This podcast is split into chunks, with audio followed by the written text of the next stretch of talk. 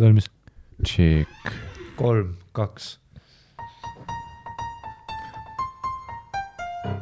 tänase episoodi toob teieni arvutitark.ee, arvutitark. tark, see jõulud tulevad arvutitargas, arvutid, klaviatuurid, kõlarid, monitorid, juhtmed, piired, iPadid, nutitelefonid, nutikellad, igast asjad, millel on ekraan ja aku saab. arvutitark, osta sealt kõik asjad ja kingi teistele ja siis endale ka. arvutitark.ee, osta asju sealt. sest sa oled tark, mitte loll. oled väga tark. arvutitark, osta sealt kõik asjad ja arvutitark.ee. oled valmis? Yes. kolm, kaks.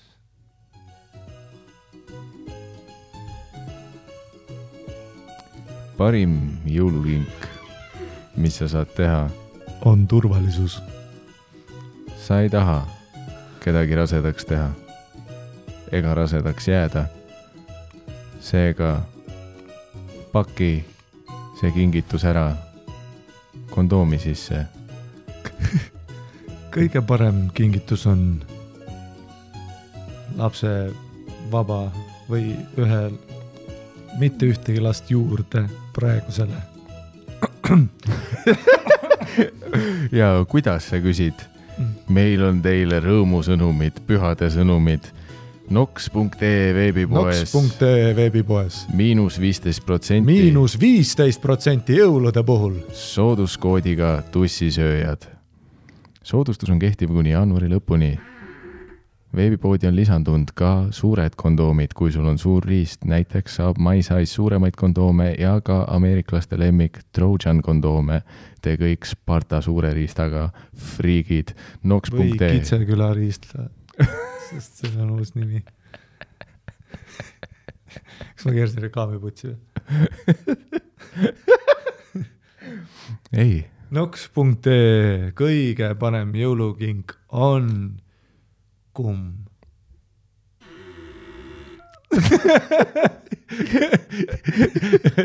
teeme ühe veel või? teeme kohe otsa ühe või? no kui sa tahad. oli see okk või? no see oli ka väga professionaalne minu arust.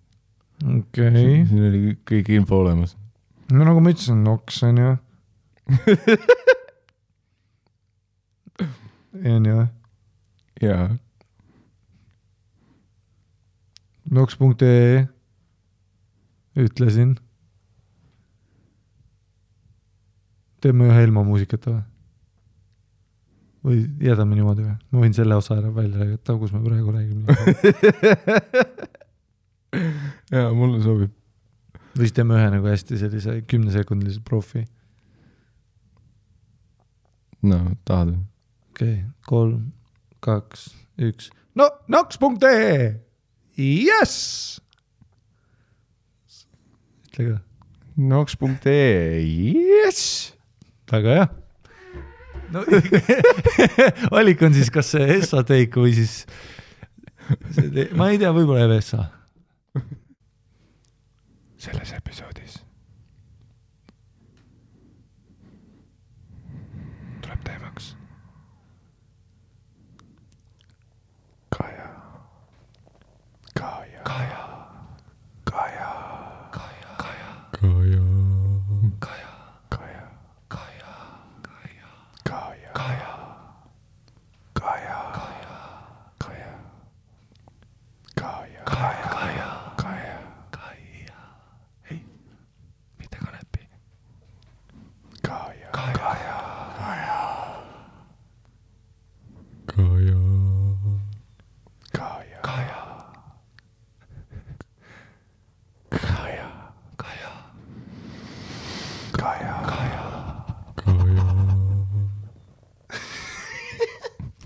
manier. see on väga hea ju. okei okay.. see ütleb täpselt. Kaja. Kaja.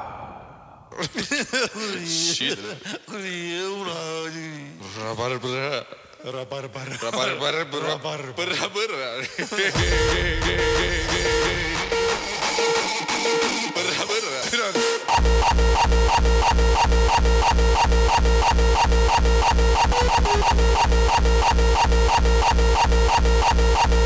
olen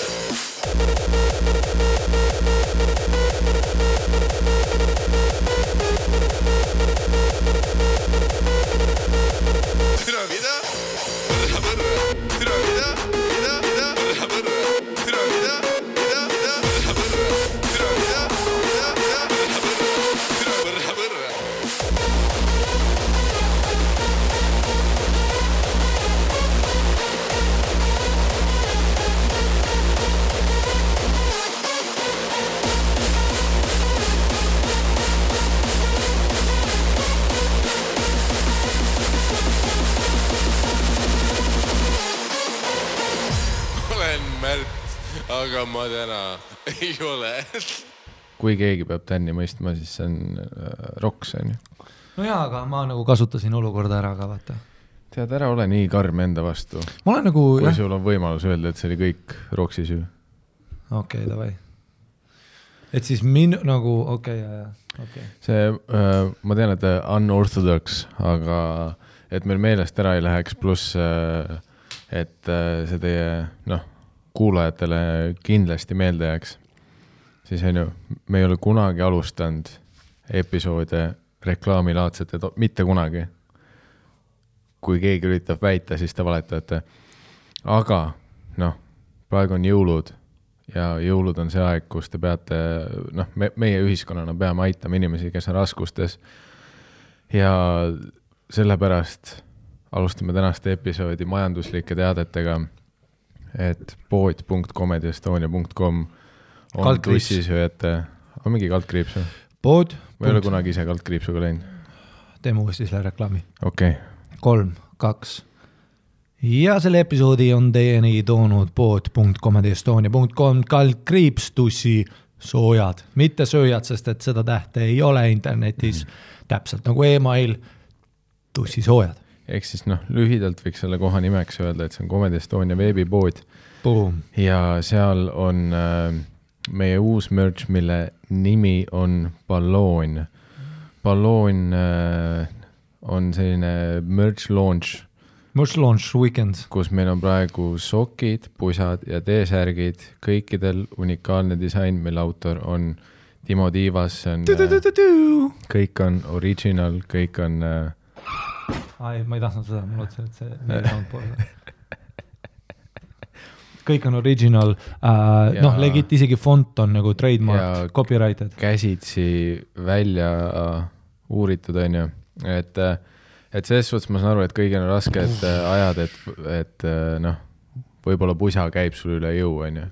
kuigi, kui me pusale hinda panime, siis me vaatasime seda, mis hinnaga inimesed ostavad neid fucked up pusasid, kus on kirjas, noh, Tartu, onju. tead, need pusad, kus on rinna peal lihtsalt mingi basic ass fontiga kirjas Pelguranna. ja, ja siis me vaatasime nende hindasid ja ütlesime, me teeme odavamalt No ja mitte- parema. ja vaata, mis siin ka vahe on, on see, et kõik nood, mis sa noh, et kui sa tahad oma kuradi Lasnamäe pusaga ringi käia, selle eest sa oled nõus maksma, aga too mingi kuradi digitrükiga peale lastud, tead, mis meil on või? meil on tikitud, holy shit, meil on setu vanad naised keldrites, kellele me, me ei maksa mitte sittagi ja nad tikivad balloonipusasid. ja mis siin kirjas on, mis siin kirjas on taga? taga on kirjas king. see on kuninglik kvaliteet ja see logo on peale tikitud, pluss see on pusa, onju. et äh, aga jällegi sokid särk, särk on ka bängar, Weprintist holy shit. Ja siis vaata, ta on siuke särk on nagu, lahe ja hea materjaliga, pluss me võime ka kinnitada, et särk seekord äh, on äh, tavainimese mõõtudes.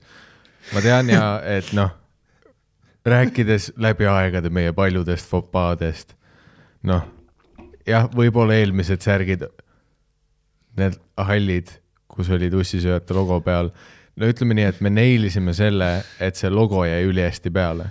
no arv-, võrreldes kõige esimeste särkidega, logo tuli seekord paremini peale. aga noh, kui me käisime seda särkide mudelit välja vaatamas, meie päriselt ei saanud aru, et need nii pikad on. no me arvasime, et nagu Crystalia ja Travis Scott style nagu dressing on nagu future. Nagu San Andreases vaata oli see ei, seda küll, no pikad T-särgid olid see hetk moes ja meie ei teadnud, et see särk on veel pikem kui need, mis moes olid. me ei teadnud, et need öökleidid on, aga ärimehed me nagu, nagu me oleme, me pivotisime ja eelmine särk sai kultuslikuks öösärgiks paljudele naistele ja ka osadele julgematele meestele. mina tõmbasin nagu kõhu alla jalad, kui see särk oli seljas. Selles suhtes ta on kodusärgiks ülimõnus ja ka väljas, kui sa tahad äh, lehvida. või kui sa tahad, et su särk oleks püksis Mhm. kakskümmend neli, sest et sellega ma panin kolmekaid kuskil nagu noh, baseball court'il niimoodi, et see ei tule püksist välja mm. -hmm. sest no nii palju ruumi on. ma ei pidanud alla reki kandma, sest ma tegin alt mähkmeks nad.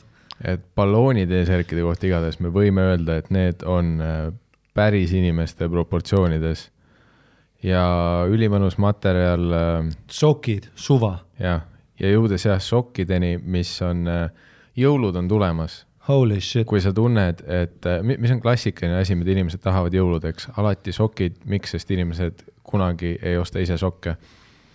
ja kui sa tead, et sul on mõni lähedane, kes kuulab ähm, tussisööjaid, mis oleks parim jõulukink talle, kui tussisööja inspired sokid, balloonisokid äh,. oleme head tagasisidet saanud, kõik, kes on äh, soetanud endale sokid, ütlevad, et god damn, need on head sokid.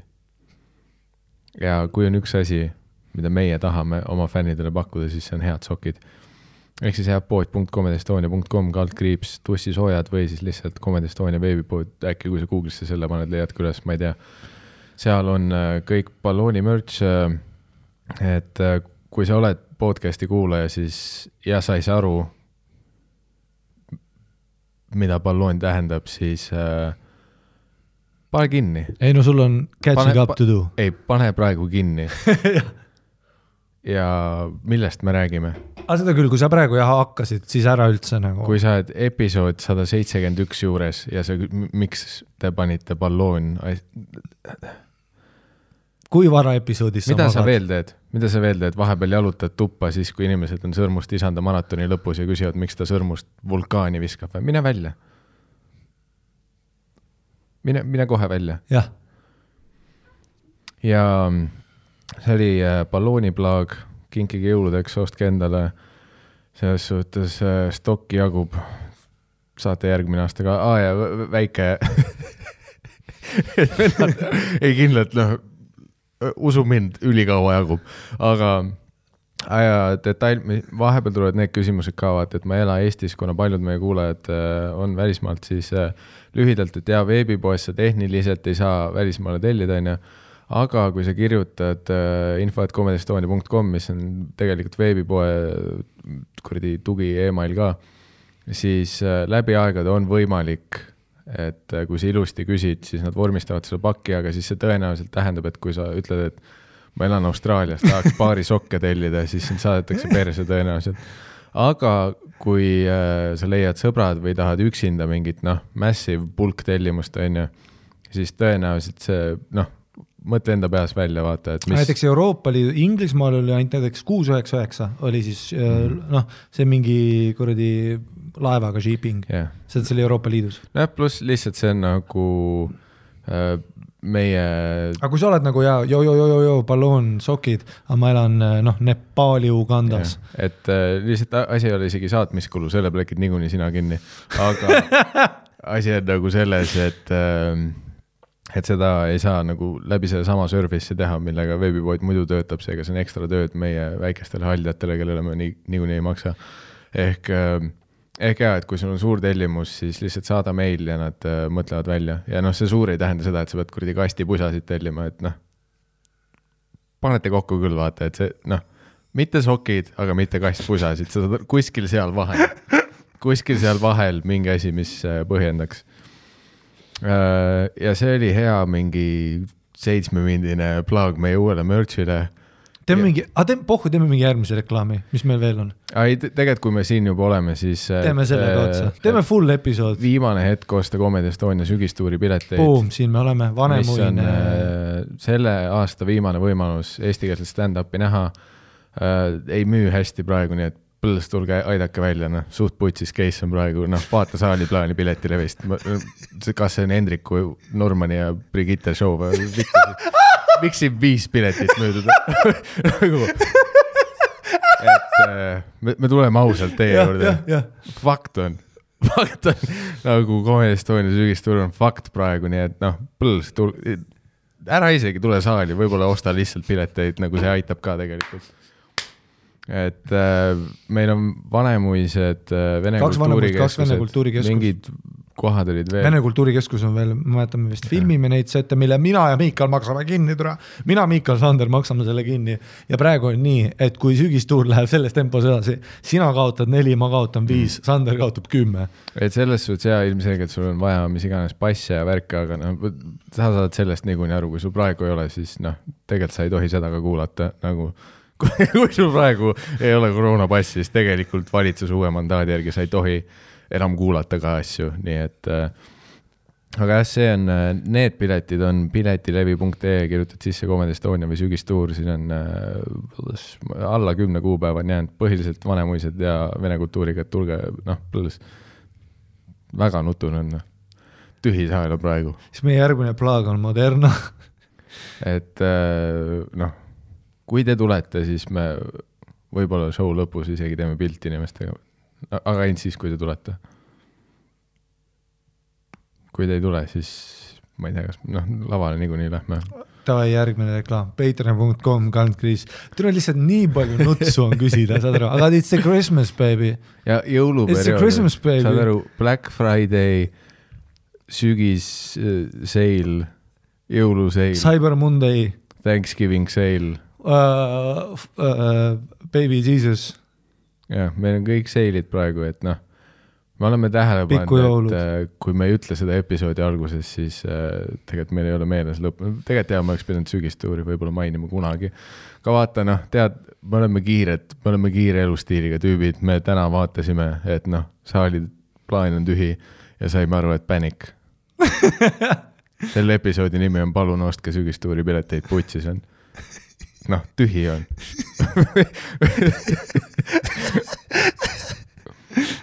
kui te tahate, et Hendrik oma tööd ei kaotaks, nagu palun. jaa, see on straight up. selles suhtes, et meie jääme jah, võib-olla ellu, sest äh, tussisööjad on olemas. jah, ja noh, me oleme niikuinii harjunud askeetlikult elama ja rongiga sõitma, onju. seda küll, aga, aga noh, seda küll, meil ei ole levelit allpoole minna, vaata. Sest et me ei ole nagu autodega tüübid, kes küsivad, et tule aga, aga kui, nagu, sul on roheline kaart. Ja sa küsid please. aga kui te nüüd sügistuuri pileteid ei osta, siis äh, noh, legit Hendrik ja Elerin jäävad kodutuks. Jah, ja, ja me lubame seda. okei, see on halb seil nüüd, noh, teades meie kuulajaid, võib-olla see oli, see võib backfire ida. nimelt meelega ei tule, fuck. aga tegelikult äh,. see segment on tehtud, okei okay., asjad on müüdud nüüd, okei okay., ma, ma eeldan kohe, kui see episood läheb üles, siis ma panen kõik oma need kodus kaks äh, monitori, mis mul on, noh, mul on totaalselt kaks monitori üles, panen oma krüptoakna kõrvale, panen pileti ja ma tahan näha, et kohe, kui see episood üles läheb, et noh, sügistuur läheb rohelisse. sest see on kriips praegu, mis pole liikunud, no isegi alla mitte, sest kuidas sa alt, oled jälginud, ma ei ole isegi nii lähedalt jälginud, siiamaani on väga okei okay olnud ju. tegelikult on küll. jah, okei, väga okei. Rapla oli ainus, kus ma tahaks, vaata, ma ei ole kunagi näinud, et kui ma vaatan Tühja. rõdu, et kui ma ei, kui ma vaatan rõdule, kui sa ütled what's up Rochester ja rõdult ei tule nagu vastust, vaata, siis see on nagu essaka, aga noh. et No no tegelikult on on- okei okay olnud, aga ütleme nii, et teades nagu tussikate power'it usually Mhm. siis nagu noh, ja, ja teades nagu meie kuulajate üldist võimekust olla kursis asjadega, siis ma saan aru, et see on nagu meie pass ka. et noh, kui meie ei ütle teile, siis äh, noh, me oleme aru saanud. no selles suhtes ma, ma, meil küsitakse, meil korra nädalas tuleb meil, millal Harri Kanadast tagasi tuleb. ei no see, et noh, kus episood kaks aastat elanud. puts. või see, kus äh, ala, alati kui mingi harituur on, siis mingi viimasele show'le, mingi seitsmendale lisashow'le ilmub mingi tüüp, et peaaegu magasin maha täna hommikul, vaatasin, et mingi tuur toimub. see oli üheksas vene, kuidas Jah. sa ei jõudnud, aga muidu suur fänn kui suur ja kuna stand-up'i näha saab. ja mis balloon on? kas sa üldse? esiteks, mis pusa su see, mis no balloon tähendab äh,? aga siis äh, rääkides üldiselt, kui inimesed veel luubist väljas on, siis äh, me olime, mis kuupäev see oli, see oli äkki mingi kakskümmend kaheksa november, mis pühapäev oli? Ma ei tea. teisipäev oli kolmkümmend esmaspäev, ja pühapäev oli kakskümmend kaheksa, ehk siis kakskümmend kaheksa november kaks tuhat kakskümmend üks olime me Kanal kahes saates nimega Teletopp, kumbki meist pole näinud seda, see võis täielik treener olla. kokku lükati. aga ei, selles, mu ema ütles, et ma nägin väga ilus välja, aga noh, see on halb tagasiside. see on nagu kui öeldakse, et hea energia. nüüd ma ei julge, nüüd ma julgen veel vähem vaadata seda. aga ei, selles suhtes muidugi ja need inimesed, kes alati ütlevad positiivselt üldse, et nagu lahe on, aga ma, ma nagu ei julge vaadata, aga aga nagu positiivse, mida me oskame rääkida, on see, et milline salvestusprotsess oli, sest eh, noh, kuigi me lõpptoodet pole kumbki näinud. no, no ütleme, miks, vaata, siin on see, et me saame, me, alati Miikaliga teame, me saime kunagi, nii kaua the biz, me oleme ammu vitsad kätte saanud, et kui tood, näitlemises on vaata väljend, on ju, ma ei tea, kas on, on, aga näiteks noh, suured näitlejad, Saara Kadak, Johnny Depp. On öelnud, Meryl Streep, Evelyn Pang. kui on nimi, on Evelin Pang, mine perse. suured näitlejad. Äh, on öelnud, et kui nagu sa teed oma stseeni ära, vaata mm. -hmm. näiteks kott, kui öeldakse kott ja hakatakse, läheb editing room'i, it's out of your hands, sest et kui tihti on näitlejad rääkinud, vaata, et ma olin mingis, kui küsitakse, mis su lemmikfilm on, ütled mingi Paper Plane, sa oled mingi Johnny Depp, ma pole kuulnudki seda, ütleb nojah, see tuli ju straight to DVD ja flankis kohe, aga tule, me tegime tõelist kunsti seal, aga noh, Cameraman oli vaata selle vana miini TV-ga mingi tudeng, noh filmis valet kohta.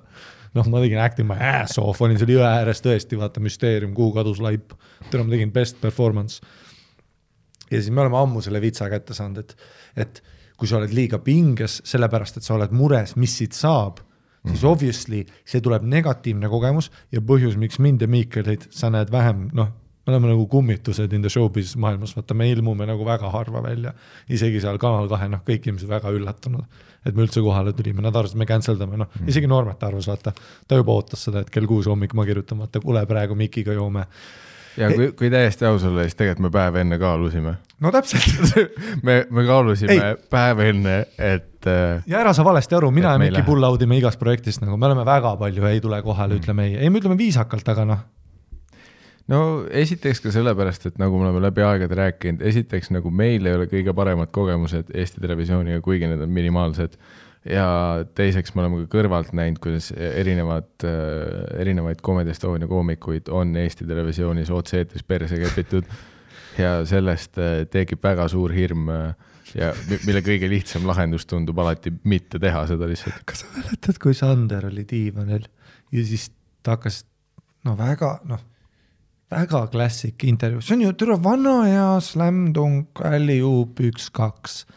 et host, saate host ütleb sulle mingi, noh, vaatame Conanit, vaatame Jimmy Kimmerit, vaatame Fallonit. see on kõik, ta ütleb trigger word'i naturaalselt, lisades oma karismat, ta ütleb trigger word'i ja siis koomik teeb ühe biti, väga mugav formaat telekas deliver ida. ja Sander on the master of that ju, Sander teeb nagu ta teeb sitaks äh, stand-up show si, ta teeb private show si, ta killib alati, minu arust tal on kõi-, minu arust äh, tal on kõige parem Comedy Estonia nagu private set, mida ma näinud olen mm. -hmm. nagu ma viskan, kui, keegi päriselt küsib mult vaata, et kuule, tegelikult on äge pidu, tean, et sa ei tee, aga keda soovitab, ma ütlen alati Sander, sest ma tõesti tean, et tal on väga hea kakskümmend, sealt tuleb nagu haiget. ja, ja siis tema istub seal diivanil, hakkab tegema bitti, millele ta nagu see päev kirjutas just selle jaoks väga nagu natural, natural, natural ja ta alustab seda bitti, vaata, et nägin Tõnismäel kahte inimest ja siis noh, kes iganes see saatejuht ütleb, ei ole. Jou, see oli setup, see oli premiss, sa küsisid, mis täna nägid ja me rääkisime nagu viis minutit tagasi, leppisime omavahel ju kokku, et sa küsid, mis teed. Ja nüüd ma teen selle anekdooti. jaa, see, see tõesti, kus sind otse-eetris lükatakse sinna, et kus sa elad enda maailmas nagu noh, tavaliste noh, igasuguste komöödia ja esinemiskunstide reeglite järgi. et formaat on see, et sina aitad mind kaasa aga me kõik teame, et noh, mina üritan enda lugu rääkida ja sina üritad jätta mulje, et see on meie vahel orgaaniline, on ju. aga siis, kus Eesti teles saatejuht lambist kaaperdab selle ja hakkab Ei enda ole. lugu rääkima ja noh, sa oled seal diivani peal nagu, et oot, aga kas mina intervjueerin sind nüüd või? või mis pidi me teeme ei no kuus minti tagasi rääkisime läbi ju. see oli niimoodi, kui ma nägin seda, ma vaatasin ju kodus seda ja selles mõttes, et noh, Flipside sellest intervjuust on ju spetsiifilisem, millest ma räägin, Flipside oli see, nad mainisid meie tuure, üliproff seos oli üliproff, reklaam oli super, noh nagu meie vaata tegime ideaalse seitse minti alguses. libistasime sisse, sa ei märkagi, järsku ostadki sügistuuri pealt, et vaata. Nad tegid selle, mainisid minu tuuri, ma ei olnud saateski, mainisid minu tuuri, küsisid Sandri, see nagu commercial side, super, super, super, super, super, super. sest et peale seda appearance'it reaalselt piletid läksid, on ju, aga noh, lihtsalt, et kui ma nagu kodus nägin seda, siis ma mäletan, ma tõusin nagu, ma olin ühe tütarlapsega koos nagu vaatasime diivanil seda, ma tõusin püsti, vaata. ja ta küsis ka nagu, mis on, ma olin nagu, et noh, ja ma trampisin jalgu ja ütlen, nad astusid biitile, nad astusid, noh, ta ei saa aru siis ma seletan talle. ja siis ta nagu saab aru, ütleb, aa, see on tõesti fucked up, kui ma nüüd hakkan mõtlema, et mida ta tõesti hakkas rääkima, ma ütlesin, ta hakkas bitti rääkima. ja noh, back No- to, aga back to see, et vaata, me oleme õppinud seda, et rääkimata sellest, et äh, tegelikult nad õhtusaates hakkasid out of nowhere Sandrit roast ima ka, aga noh, see on, pean see. See on ka omaette see, et noh, no ütleme lihtsalt, et äh, alati ringi, kuhu ma tulen, kui keegi, praegu ma olen väga nagu selles mõttes, et ma ütlen alati, kui keegi küsib mingit keekat mul, mingisugust vaata võimalust annab mulle, ma ütlen alati nagu otse ära. super, nagu tänulik, et sa kutsud, ma nagu väga austan seda, ma saan aru, mis siin toimub, aga ma ei kill'i, ma seletan, ütlen neile ära, vaata. ja siis noh, üldiselt inimesed on nii meeldivad, nad alati ütlevad, ei, ikka läheb hästi ja siis ma ütlen, aga noh, aga aitäh sulle võimaluse eest ja enamus inimesed nagu saavad aru. vahest tullakse hämmingus, vaata, kuidas ma nagu ei tahagi teha. niimoodi, et vaata meile pakutakse ju, öeldakse, ei, tahad publikut, saab, noh, tõesti väga avatud nagu projekti pakutakse. aga minu ainus vastus on ju see, et ma ei kill'i. Nüüd every once in a while tuleb mingi projekt, kus ma näiteks näen võimalust teha midagi ägedat või kogeda ja obviously mees, noh noh, Kanal kaks, Ärapanija, Shazam, Wablam, Slam Dunk saade mm. Peeter Oja, mida ta teinud on, Mart Juur on ju, nagu see projekt. ei no juba see, et äh, meie ju vaatasime Ärapanijat, ma, mis ma olin konkreetselt, me olime põhikoolis või? mees, ma olin ju Püünsi põhikoolis ja minu kodutöö kõrvale käis Ärapanija. ja kui me vaatasime Ärapanijat, et see, see on äh... nojah, ma, ma, ma ei hakka nüüd noh, ma, ma ei taha seda sinna paisutada, et me nagu full mingi Make a Wish kids olime ja me kohtusime Michael Jacksoniga. aga, aga midagi seal äh, ikkagi on, et see. ei no kui sa mõtled, kas ka, kasvõi see võimalus juba, et sa saad näha neid inimesi, kes on ikkagi mingis mahus mõjutanud sinu nagu arengut mis iganes äh, komöödiamaailmas või noh, kasvõi see, et mida sa noorena nägid, see ju juba äh, mõjutabki seda, et kuidas sa noh, noorena tegid ka mingeid ärapanija nalju, on ju, ise edasi tarbisid seda, et see kõik kasvatab seda, kuidas sina ka saad huumorist aru. Ja see, et sul on äh, aastaid hiljem võimalus nagu on see, et noh, aga tule noh, istu nende tüüpidega nagu kaamerate ees ja Riffi mm. -hmm. ja mis no on hirmus ka muidugi, see on äh, ei no selles mõttes, et noh, Kreisi raadio, siis see äh, Rahva Omakaitse ja siis see, et Eurovisiooni ta tegi siis Kivirähk koos tegid vaata Mart Juur ja Kivilähk tegid koos ja see oli niimoodi, kui me vaatasime perega Poolast Eurovisiooni, kui ma olin tatt, siis nad panid selle telekoma mutele ja lükkasid selle peale ja siis, siis noh, mäletan, noh hiljem võib-olla Sander rääkis ka, ei neile saadeti sitaks algsi ja kui ma meenutan, siis ma mingi, aa jaa, et see oli crazy, nad panid otse-eetris mingi nelja poole tunnise broadcast'i. noh, lihtsalt otse nagu rihvisid.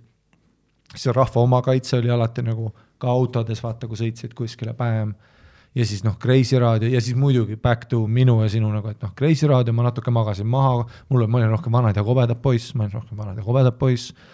Aga tulles nagu tagasi jah sinna, et, et ära pani ikkagist The Ultimate of Panel Shows, võib-olla ainus edukas panel show nüüd, kui ma mõtlen. sellise noh, meie generatsiooni omale Ko, see kolmeraudne äkki või, Mihkel Raud tegi midagi, ta tegi midagi, sealt tuli ka mingeid päris häid. no oma formaadis ta oli ikkagi väga edukas ja noh, üks vähestest saatest, mis äh, jooksis ka nii pikalt. mäletad, kui see tuli? Mm. riistkõva kodutöö ees. mäletan, ma olin nagu niimoodi rätsepistel oma voodi peal, põrkan üles-alla, sest ma tahan näha, mida, mis siin nagu nüüd saama hakkab, vaata. Noh, kilpkonn põgenes loomaaiast ära ja siit tuli nagu viieteistmindiseid ränte, kus Mart Juur joonistab mingeid pilte, et kuidas Läti loomaajas kunagi põgenes karu. Ja nüüd karu ja kilpkonn kohtuvad piiri peal ja sketšaruu, Peeter, noh, see oli ikka nagu killer bitid olid seal. tegid järgi, vaata, mäletad neid remote intervjuud, remote mm -hmm. intervjuud oli mu lemmik, kui Peeter on kuskil, teeb mingit karakterit, ta ikka killis alati ja siis noh, okei okay,, mis iganes see, siis muidugi, kes meid kutsus põhiliselt ka, Mart Normet, ülipositiivsed kogemused, käisin Vikerraadios temaga, see oli meie esimene, me oleme nagu varem chat inud veits mm. Aga see oli meie esimene interaction, üliproff, üli open, ta on hästi avatud nagu selles mõttes, et ta nagu tõesti. no mis on number üks asi, mida sa tahad? ma saan aru, et me oleme sitased koomikud, tussisööjad ja roppe, oi, ütleme nokku. aga nagu nüüd vähemalt mina ja sina oleme kindlasti jõudnud kohta, kus nagu noh, et üldiselt näiteks esimene asi, mis nagu öeldi, vaata, et meile meeldib, kui on mees ja naine kombinatsioon, see on lihtsalt äge dünaamika. Ma ütlen okei okay,, asi ütleb, aga millega iganes sa tahad. see on esimene asi, super ju. ja mulle meeldib, et vähemalt näiteks Normeti puhul oli kohe üliprofessionaalne ja nagu lihtsalt vaata, ma tahan mul ei ole isegi vaja palju, mul on lihtsalt vaja mingit käepigistust, silmkontakti, et ma nagu loen, et sa väärtustad minu nagu kunsti. see on ju üli nagu, siis mul on kohe nagu positiivne. et sa nagu austad seda, mida ma teen ja sa ei tule, ta, tal olid ülihead küsimused, on ju. Äh,, huvitav tüüp. ja siis tema oli seal nagu saatejuht, pakkus seda nagu akent ja ma mõtlesin muidugi, noh, selle teletopi asjal ma lihtsalt ütlesingi, noh, Normet on nice guy, pluss Peeter Oja, Mart Juur.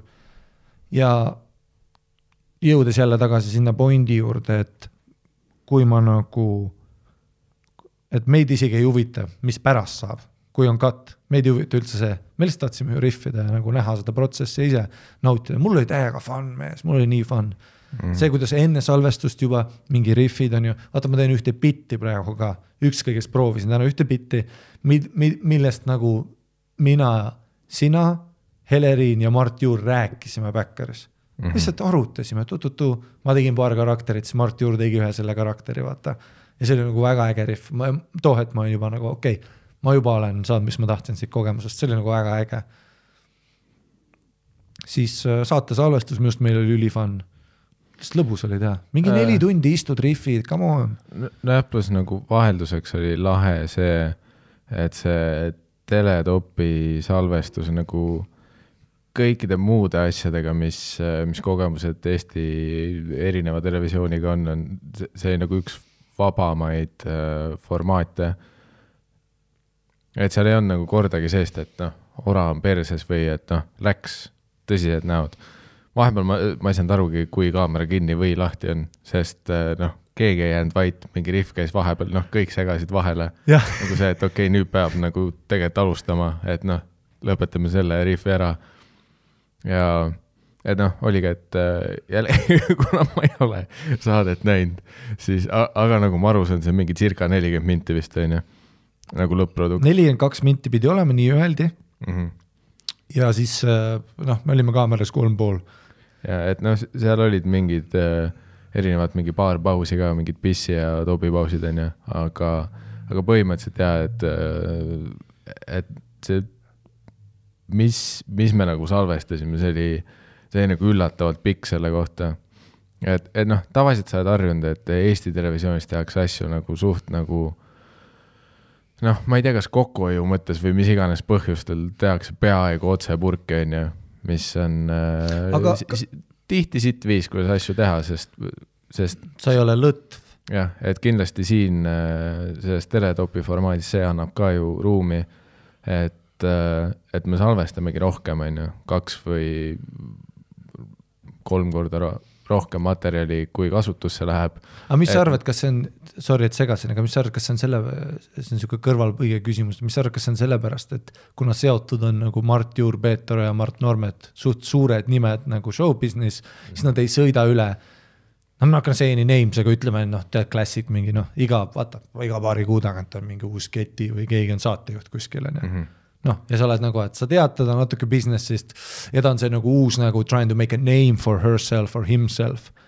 aga kui sa paned nagu noh, eriti siis Peeter Oja, Mart Juur lihtsalt ära pani nagu Steam'i pealt ja nende nime nagu in the business ja palju silmi nad toovad. kas sa arvad, et nemad on selle formaadi välja pakkunud äkki või? ma arvan, et, et kindlasti põhjus, ma tahaks uskuda, et see, et mi- miks see saab nii vaba olla, ongi puhtalt see, et, et jah, et see austus selle vastu, et nad on nii-öelda ikkagi vanad ja ennast tõestanud tegijad, et sa ei saagi. ei no the best in the yeah. game. sa ei saa nagu nendega hakkama, et noh, sa ei saa olla mingi kaamera taga, et ole vait, Peeter, võta nüüd noh, tõsiselt seda vaata mm.. see on nagu fuck you, ma olen noh, Peeter, ma ai, Mart ja Peeter saatsid selle ju kohe putsi või nagu noh, lõbusa bänteri mõttes umbes nagu mm -hmm. noh, umbes nagu me räägime open mic idel. ja ses suhtes, et jaa, et see tõmbas ka pinget maha, et, et sa nägidki, et isegi kui oli cut, siis nad sõitsid vahepeal sisse lihtsalt. ja, ja, ja siis vaata, mäletad, me hakkasime ka push ima nuppe, vaata Jaa. vaata me hakkasime ka rihvima, me olime nagu, et aa, siin võib või?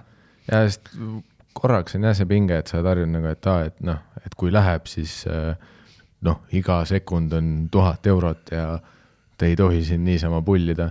Ja siis need surnud silmad, kui keegi tead, küsib sult küsimuse. Jaa. ja sa näed, et ta peas on viis, neli, kolm, Karglas parandab, Karglas ja Mikael, mis oli siis elu mõte? et see kindlasti teebki nagu lõpptootega paremaks, kui sa ei pea nii pinges olema, et ei ole seda veidrat, et kuni kaamera käima läheb, kõik on vait ja ülitõsised, vaid äh, ja nagu nii Mart, Peeter kui äh, teine Mart on ju äh,, nad olid kõik, mulle hullult meeldis nagu see ka, et, et noh, vaata mõndades saad, näiteks ma pean ütlema näiteks Brigitte oma ka, kui ma käisin seal intervjuus või Mardo, vaata see One Stage mm. -hmm. mulle meeldib, kui sa viskad mulle palli õhku ja kui ma nagu teen vastu, siis siit tuleb midagi ka Mhm. ja mu- see oli ka nagu hullult äge, et kohe, kui me maha istusime nii, no tegelikult mitte isegi saates tuli, vaid juba ennem. Nad on, nad ju viskavad tuhat palli minutis õhku mm, -hmm. saad mängida, vaata kui fun minu arust see oli, kui me saime aru, et aa, Marti võib veits nagu Normetit võib veits tögida, et see on mingi thing siin.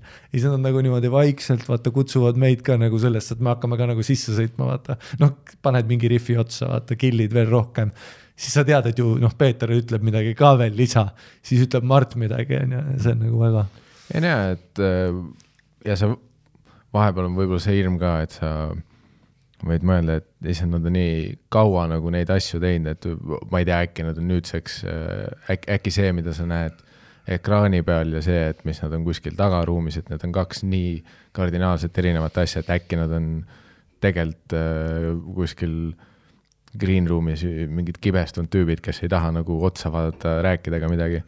Aga see, et äh, tegelikult kõik olid enne meid juba majas kohal ja ülisoojalt võeti vastu ja nagu selline tunne, et no, nagu noh, peaaegu ei tunne, et te nagu te tunnete meid või kas me oleme varem kohtunud või nagu see, et et fuck nagu, et, et noh, ma, ma olin isegi valmis selleks, et veits on nagu see, et kes, kes need young bloods on, et noh, tui on ju. ei no minul oli ju väike nuga kaasas ja sul olid nukid, no igaks juhuks, me ei tea, me ei tea, kuidas meid võetakse, vaata.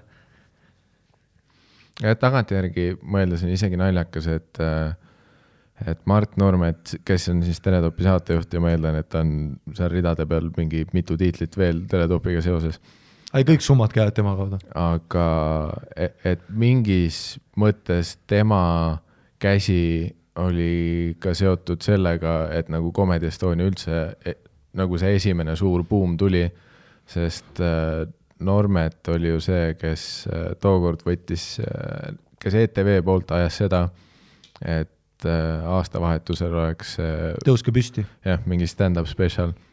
et oli tegelikult äh, Normeti projekt aastaid tagasi, kus No. siis noh, ja sealt ju Sander James the Game.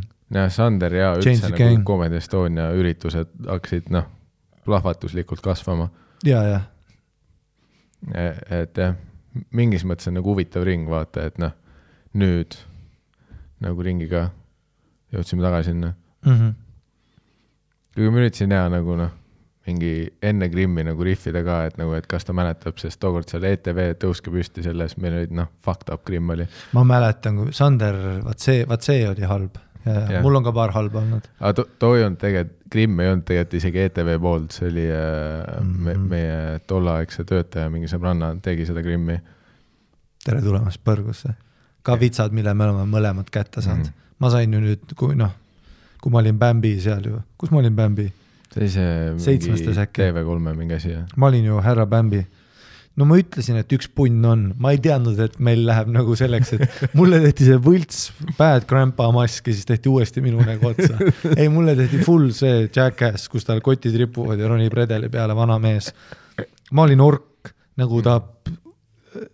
ja seal ma ja sain ka ja niimoodi, et kui ma istun seal diivanil, ma tunnen, et kui ma kulme tõstan, siis tuleb korts nagu eraldi layer nahka oleks peal ja ma oma peas olen this is bad ja ma mõtlen, kas ma peaks seda mainima, aga samas ma vaatan neid tüüpe and that's bad too. noh, kaks tüüpi, kes on täiesti plästerd, vaatavad mulle otsa, kaks Kim Kardashini noh, Taavi nägi välja niimoodi, et tal ei olnud ühtegi kortsu ja tal olid lihtsalt kaks sinist silma, vunts ja suu. Ja kõik nagu definition oli näost kadunud ja ma olin täpselt sama valge vastu, me olime nagu ai-d kaks kohtumas. seda küll jah, et osadel Eesti teleprojektidel on ikka fucked up Krimm, nagu see on. noh, mis ajastus see on, kas me teeme mustvalge teleka jaoks seda Krimmi või? nagu, et tehnika on edasi liikunud. ja noh, Normet ju solvus, kui ma ütlesin, et teda ja ma ju vehklesin selle grimeerijaga koos mm. -hmm. mul oli pikk mingisugune noh, me vehklesime nagu koridoris ja siis saime jutule. Ja siis saime jutule. ja õnneks seekord ta ei valetanud, kuigi ta ütles seda klassikalist Krimmi valevaata. ma palju ei ja et me pane. palju ei tee, no me oleme seda varem kuulnud ja siis ma tulen välja nagu noh, Adams Family on ju. mulle öeldi TV3-s, ei palju ei tee, siis ta pani selle juuksuri selle ümber ja ma läksin face first mingisse värvipott. ta pani head slam'is. Ja ma ütlen sellest, see ei näe hea välja ju nagu, ma näen välja nagu, kelle idee see on või? Nagu, miks seda ikka tehakse, okei okay,, nagu nüüd ma sain aru, et jaa, võib-olla minimaalne grimm, okei okay,, kui te tahate. reeglid on reeglid, aga jaa, see, kuidas osades tehakse ikka endiselt see üliintensiivne, mis on nagu see, et ma, ma ei ole Draamateatri lava peal, et mu silma peab olema kuradi rõdu peale näha. ju sorry, vale ruum, siin tehakse pähklipurustat.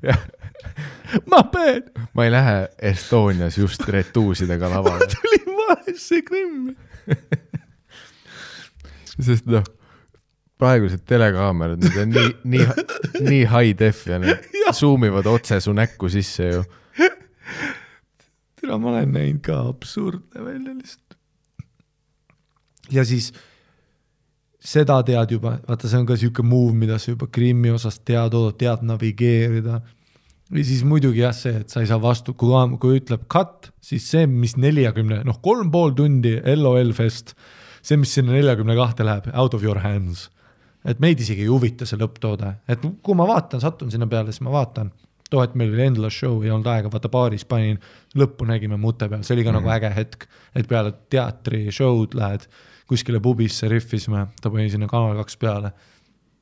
me olime seal, ei, mingis mõttes on kindlasti see osa huvitav, et, et nagu me ütlesime, see salvestusprotsess oli pikem kui lõpptoode mitu korda, mis on siis sellest, et tegelikult me tegime neid uudiseid või teemasid nagu hästi mitu tükki läbi ja ilmselgelt ma eeldan, et monteerimisprotsess on see, et nad siis tagantjärgi valivad, et milliste teemade kohta oli kõige parem riff või võib-olla, mis nad tunnevad, on saate jaoks kõige paremad teemad, on ju, et need ei pea tingimata isegi kõige naljakamad olema, mis iganes, on ju.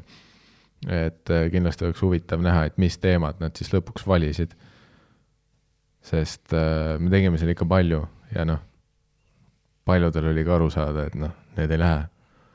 siin on noh, erinevatel põhjustel me aga ma pean ütlema, et et see on ka nagu üliäge, kui on full bombfest, et me kõik proovime laine ja siis ma nagu vaatan paremale ja nagu Peeteri, vaata tema riff, minu, tema riffid killisid mind nagu, vaata see pikk kosmosejutt, no see ei saa eetrisse minna, sest see oli kakskümmend kaheksa minti.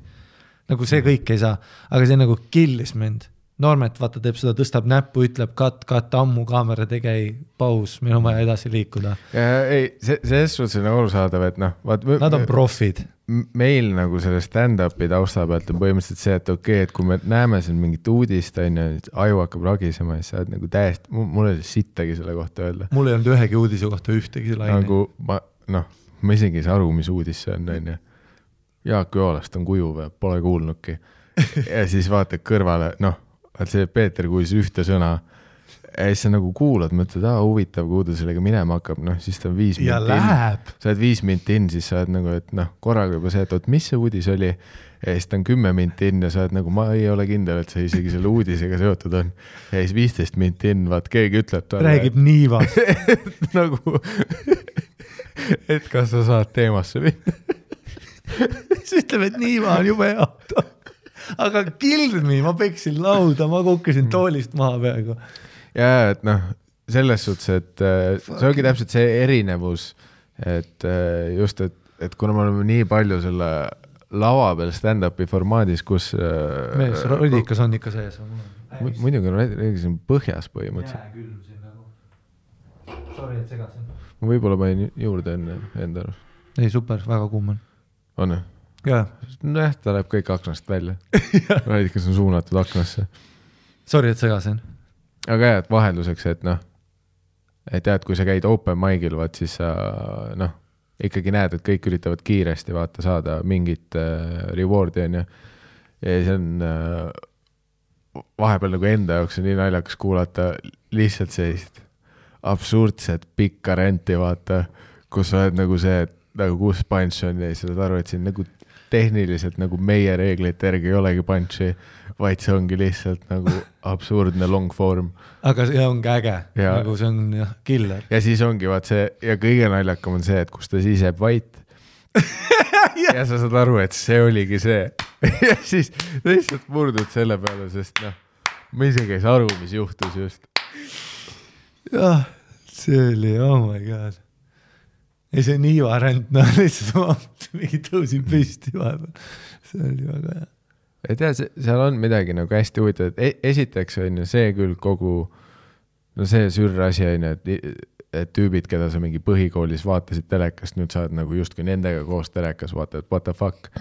ja, ja teisest küljest ikkagi ka see, et, et, et kui sa nagu vanused kokku paned, siis sa oledki nagu täiesti perses, me oleme noh, tüüpidega, kes võiks meie isad olla nagu istume laua taga ja rihvime uudiste üle või?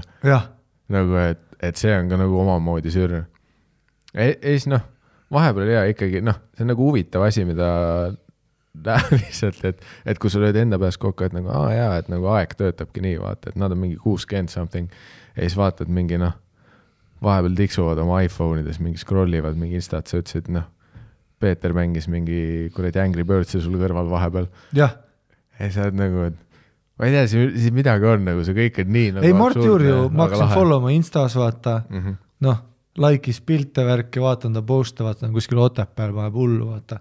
ja türa see knowledge base ka vaata, et noh, vaatab sulle otsa, vaata Mart Juur vaatas sulle otsa, ütles, me ema rääkis sinu perekonnast sulle, et Otepäält olete, tean seda tüüpi, tean seda tüüpi, sa ei ole üldse vait, sul rentis see, noh, onu rentis suuskasid, mäletan küll, ütles, kus maja on ja siis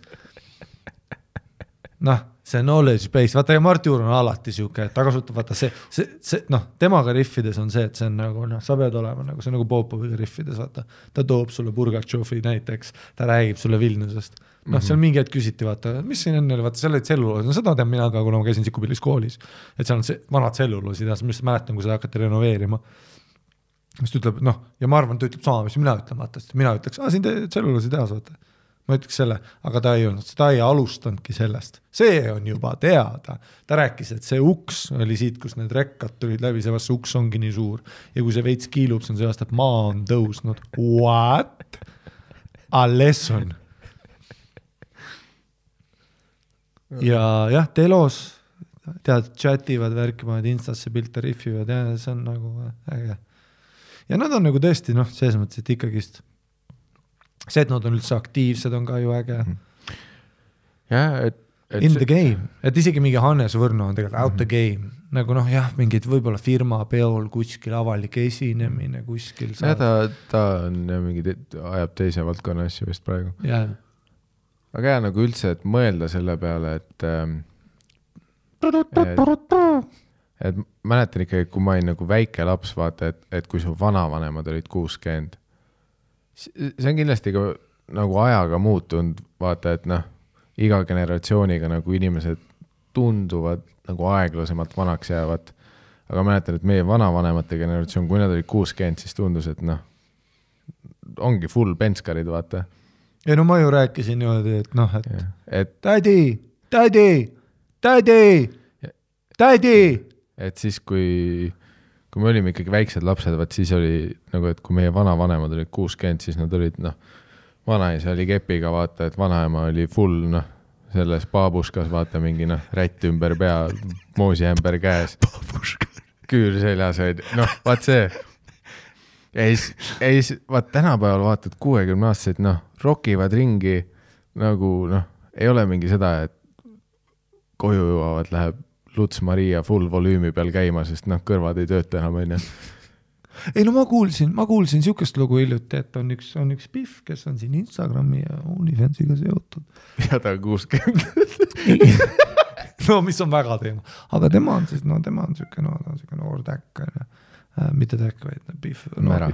noor mära. Ja tema peika on siis nagu kuuskümmend seitse. Ja vaata, ma nagu oma peas vaata täpselt, mul juhtus see, vaata kuuskümmend seitse mõtlesin, et aa, see oli siis vaata, kui nagu, et noh, mu kasuisa sai südari mingi viiekümne üheksaselt ja howl'as, fuck, noh, kui südar juhtus, keegi ei olnud üllatunud, kõik olid nagu noh, nii ongi. Ja siis noh, mäletan mingi late sixty person'id nagu Lapimaalt mäletan, kus on, no ongi karjud toas, vaata.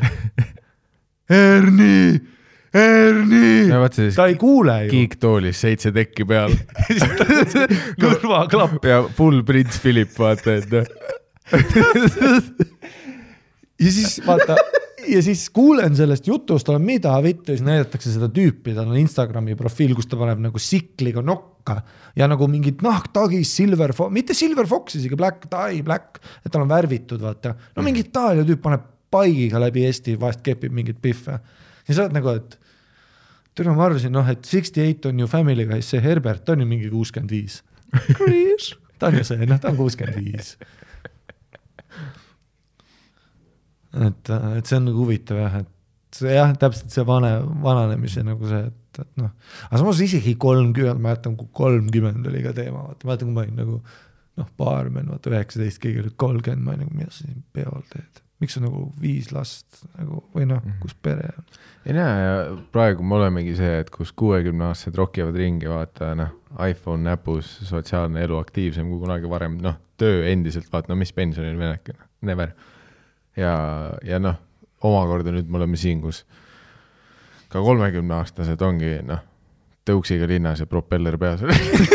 ongi ju sõidavad selle rattaga, mis on see elektrooniline, see Tron Legacy, vaata kiiver peas, mingi, tule mis mänguasjaga sa. no vaata nagu Jörgenil on ka mingi vaata panda on nendega pusa, vaata. ja ei, organi kohta sa isegi ei ütleks, et ta nelikümmend viis on. oh,. ei, noh, never nagu. ja kui sa ütled, et neljakümne viie aastane kahe lapse isa, siis kõik on nagu ei ole ju. See on, mingi noh, esimese kursuse tüüp noh. see on mingi jah, kakskümmend kolm on ju, ja vaata, ta on ta pole päriselt kerpinud veel. rulaga kesklinnas viineri pirukas näpus. noh. ja see elektroonia rulab S-burgeriga mingisugune noh, Happy Meal on käes, vaata mänguasja üle veel excited. ja see on, selle kohta on kindlasti mingid teaduslikud uuringud, noh. äkki noh, tõenäoliselt toit ja stressitase on nagu paremaks läinud äkki. Ja nojah, et nagu draft'i ei ole. ei näe, et põllu, põllu peal nagu noh, hommikust õhtuni põllu peal ja ainult nagu kuivanud leiba süües, tõenäoliselt sa nägidki kuuekümne aastaselt äss välja. ei no vaata Jerry Seinfeldi, ta on mingi kuuskümmend kolm ju ja nagu pole kunagi rohkem töötanud kui praegu. teatrid, tuurid, asjad, Seinfeldist räägib kogu aeg deep intervjuus ja siis ta ütleb ka nagu noh, tema käekoht öeldakse ka, et kui ta kätt pigistab sul, ta on nagu sametist tehtud, aga see oli sellepärast, et ta oli nagu multimiljonär kahekümne kaheselt, vaata. Mhm. ja nagu suht heast perest, vaata, läks otse New Yorki arvates, ehk siis ta pole nagu kunagi deadlift'i teinud. ta on deadlift'i teinud sellepärast, et ta käib jõuksis deadlift, ta pole nagu mina ja sina, vaata. me oleme nagu elu eest deadlift inud, vaata, aga ära, me oleme nagu Mike Tysonid, vaata see stress, mis meil nagu on. aga jah, samas seal on ka see juures, et ta on äh, ka, ka Seinfeld oma, ta on püsinud aktiivne. Ja, ja nagu kognitiivne. jah, mis hoiabki teda, et noh, et samamoodi äh, täpselt, et kui Peeter Oja ja Mart Juur ka onju. et siin on täpselt seesama võrdlus, et kui me olime väiksed, vaat siis noh, tundus, et kuuekümne aastaselt, et su vanavanemad hakkavad minema juba. noh na,, nagu see, et noh, mälu arusaamine, sõnad ei no kui sa olid kuuskümmend, kui ma olin tatt, siis mäletan, mu ema ütles ära teda üksi jäta mm. -hmm. nagu öeldi nii, ära teda üksi jäta. et noh, võib-olla ma liialdan natuke, vaata, aga. ei no mina ei liialda üldse. kuuskümmend üks oli see, kus me ütlesime, et ära teda üksi jäta, sest et ta kõnnib metsa, kaob ära. ja, ja, seda on nii veider, mõeldagi nüüd, kus sa oledki, et kui me olime Mardi ja Peetriga, see noh, nagu, nagu ei tunnekski ei. no Mart rääkis mulle Androidist, noh. ja, ja noh, nad õpetasid meid nagu, Ja, kuidas ja. telefoni kasutada, ja, ja, et äh,, et jah, mida, midagi siin on, et tule ma legit pakun, et ma võin seitsmekümne viieselt nagu hard as fuck fuck ida ja nagu savu teha ja cool, ass olla. sest et vaadates tempot, millega me praegu lähme, no kuuekümne kaheksa aastased käivad sikliga nokk ees, käivad nagu nikkumas mingeid nagu insta modelle ja annad neile normi summa alla. mm. -hmm. kui ma olen seitsekümmend viis, ma pakun, ma saan mingi kahe tonni eest, noh, uut Liis Lemsalut keppida. no mingi, toetu mingi uus, noh. mingi uus, see on Liis Lemsalu, tere, mis me oleme koos kuradi kuuskümmend kaheksa, as shit, fuck, aga samas äkki ta on ka siis fire. sest noh, aga no Biffidega on see, et no praegu on ka viiskümmend viis, oled ju in the game ikkagist nagu. no tegelikult, kui sa vaatad isegi, isegi mingid kuuekümne aastased on ikkagi ju noh, vaata kasvõi a la Meryl Streep on ju. jah, ei nojah, tõesti, aga Meryl Streep jälle, nüüd me oleme multimiljon old ka no siis ei ole soost isegi vahe, siis sa oled nagu Kim Kardashian, kuni sa sured. ega. Kim Kardashian näeb nagu noh, kui ta on seitsekümmend, ta näeb nagu kindlalt nagu välja nagu kõi-, no me ei ole ühtegi nii faini Biffi keppinud, kui ta on seitsmekümne viieselt nagu. et noh, ma pakun jah, no see on multimiljon rahaga nagu see on diff, noh, see on s- soojendus, no see on Jerry Seinfeld, vaata, tal ei ole selg ka haige nagu. tal on uus selg. No ei no lihtsalt kõik on nii fucking fresh no.. aga ja, ja ei, super on nagu selles mõttes, mulle meeldis, see, see oli väga meie stiilis pivoting, sest mina, kus äh, teeb alguse see, et, et Peeter Oja ja Mart Juur on noh, kuuekümneselt sharp as fuck ja siis me jõudsime sinna, et aga Kim Kardashini, kui ta on seitsmekümne viiene, mis tunne seda keppida ei no, ei no praeguse tempoga mees, mina ja sina oleme üheksakümne üheselt, teeme Patreon'i nagu rohkem kui kunagi varem. Riff on strong, mälu on super ja nagu dick hard ja live life. ma just mõtlesin üks päev, et kui, nüüd millal see läbi saab või? kui me oleks, kui me oleks nagu anti-vax sisuloojad, me oleks nii fucking rikkad. nagu see tä- täiesti noh, see on haige, kuidas seal plekki liigub. Sa ei pea isegi head content'i tegema. mees, see noh, tüüp, noh li, lihtsalt ütle kuskil, et sa oled anti-vax ja inimesed hakkavad sulle raha üle kandma. ja, ja see on nii haige, vaat see silmakirjalikkus mind südamepõhjani haavab, kus siis kõik need, kes ütlevad, et nemad on teaduse inimesed, head inimesed, hoolivad ühiskonnast, on ju, lähedastest, rahva tervisest. ja nemad ei kanna nagu raha üle. Kes Jaa. kannab raha üle? kõik anti-vax inimesed, noh, neil on, tsirkulatsioon toimib, kõik kannavad ainult raha üle. ei no kui tehti see, et see kohvik saab viisteist K, viisteist K, viisteist K, mäletan, ma oma peas mõtlesin ka, tule, see GoFundMe ei lähe hästi, vaata, järgmine päev kuuskümmend kaheksa tuli üle.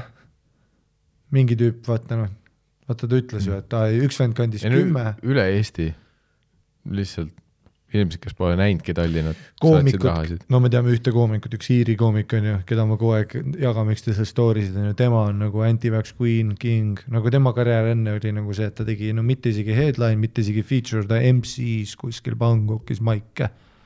ja nüüd on mitte nagu noh, müüki ei ole, sest et riik on kinni, vaata, sa ei saa anti-vaxxer'ina show sid teha uh,. aga nagu tema nagu share, like, subscribe nagu on läinud täiesti teisele tasemele, siis on üks Kanada koomik, Mark kellega tegin ka, tema tegi mulle ülihästi maksis, üliäge tüüp.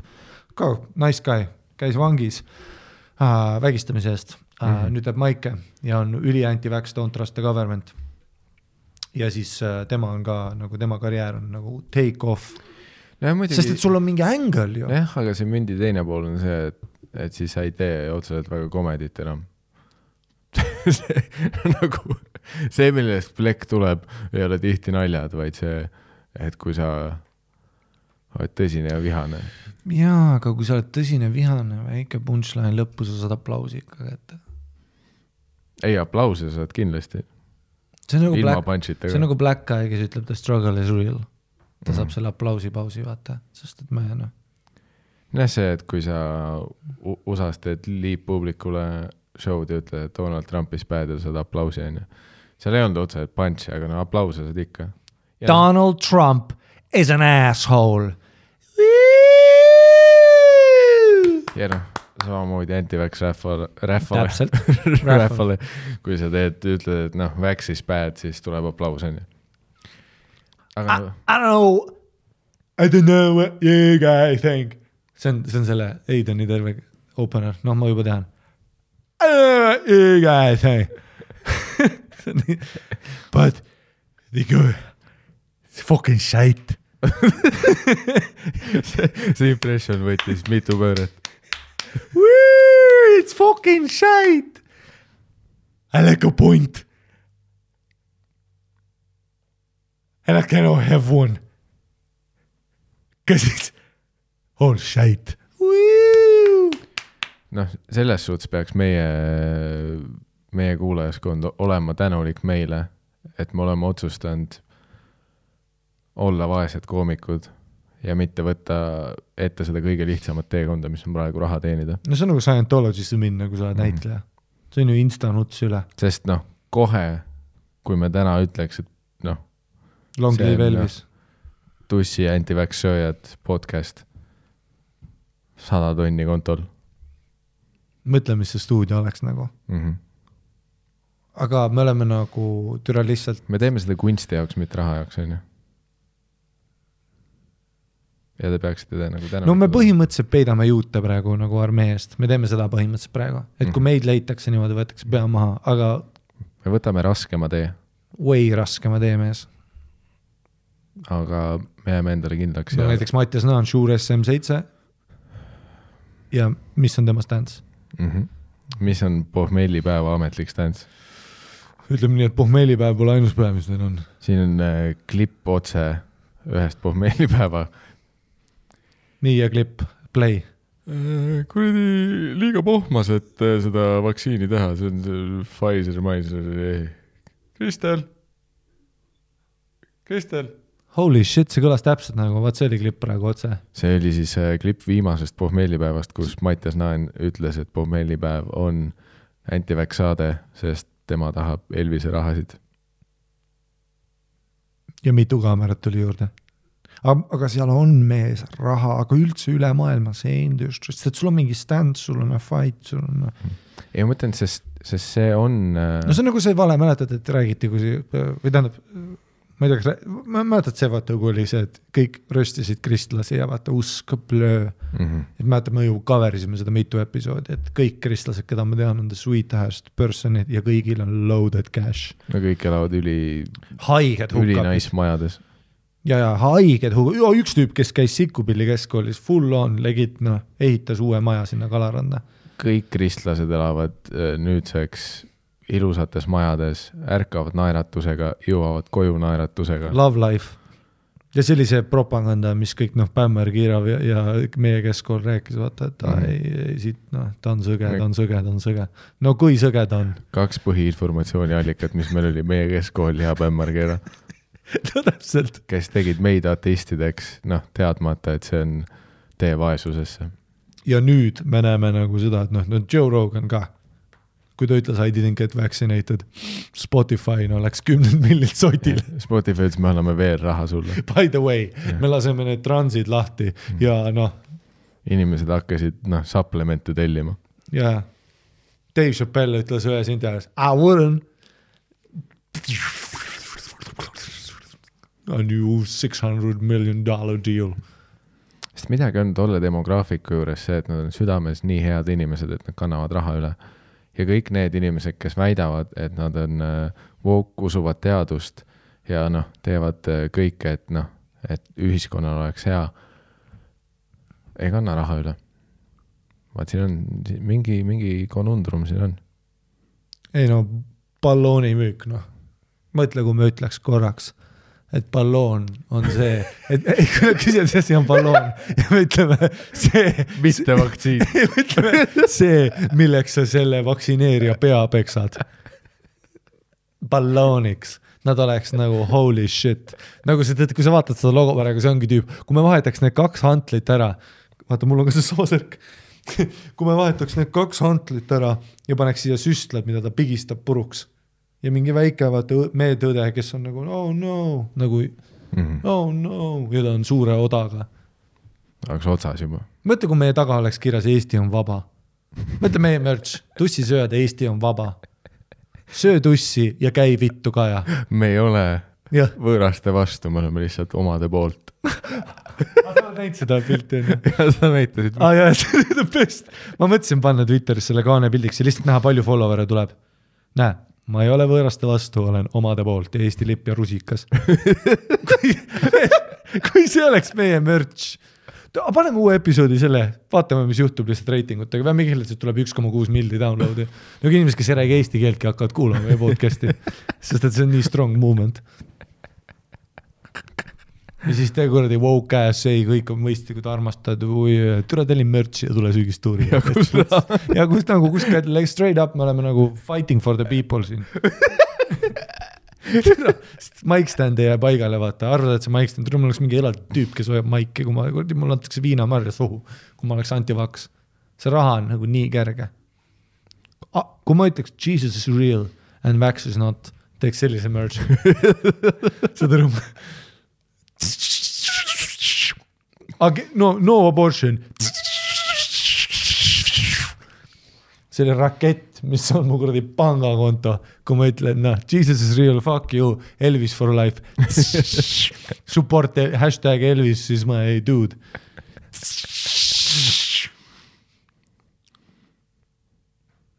ja samal ajal me oleme Kaja Kallast nagu Reformierakonda toetanud poliitiliselt, bittides avalikult.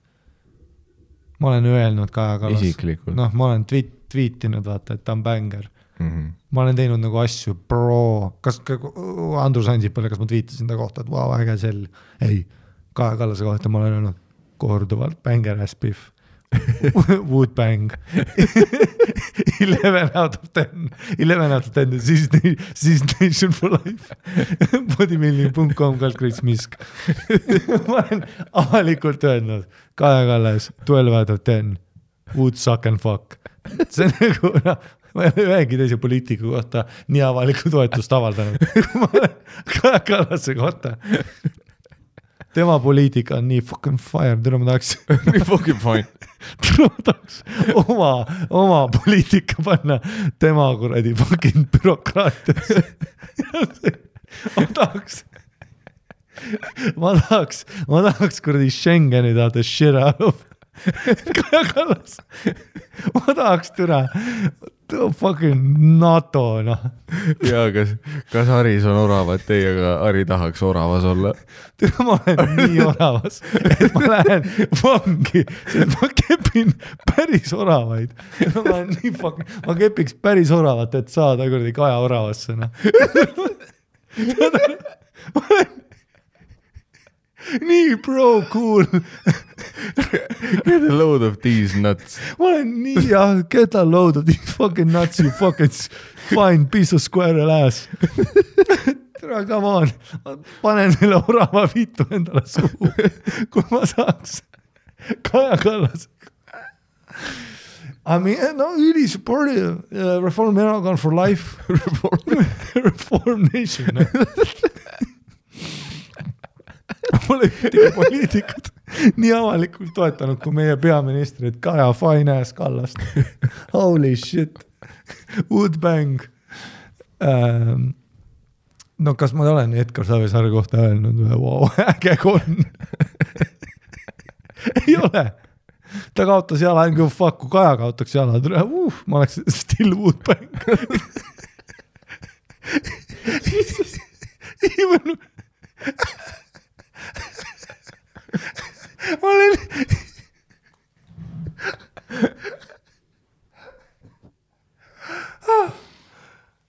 ma olen väga õnn. täpselt see poliitiline sõnum, mida Reformierakond ootas. Still would bang.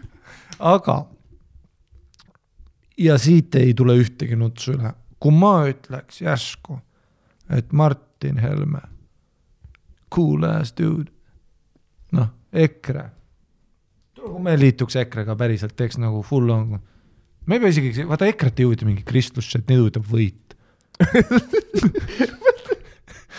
ei no straight up, ega nad ei ole, vaata kui räägitakse Eesti Kristlik Erakond, noh.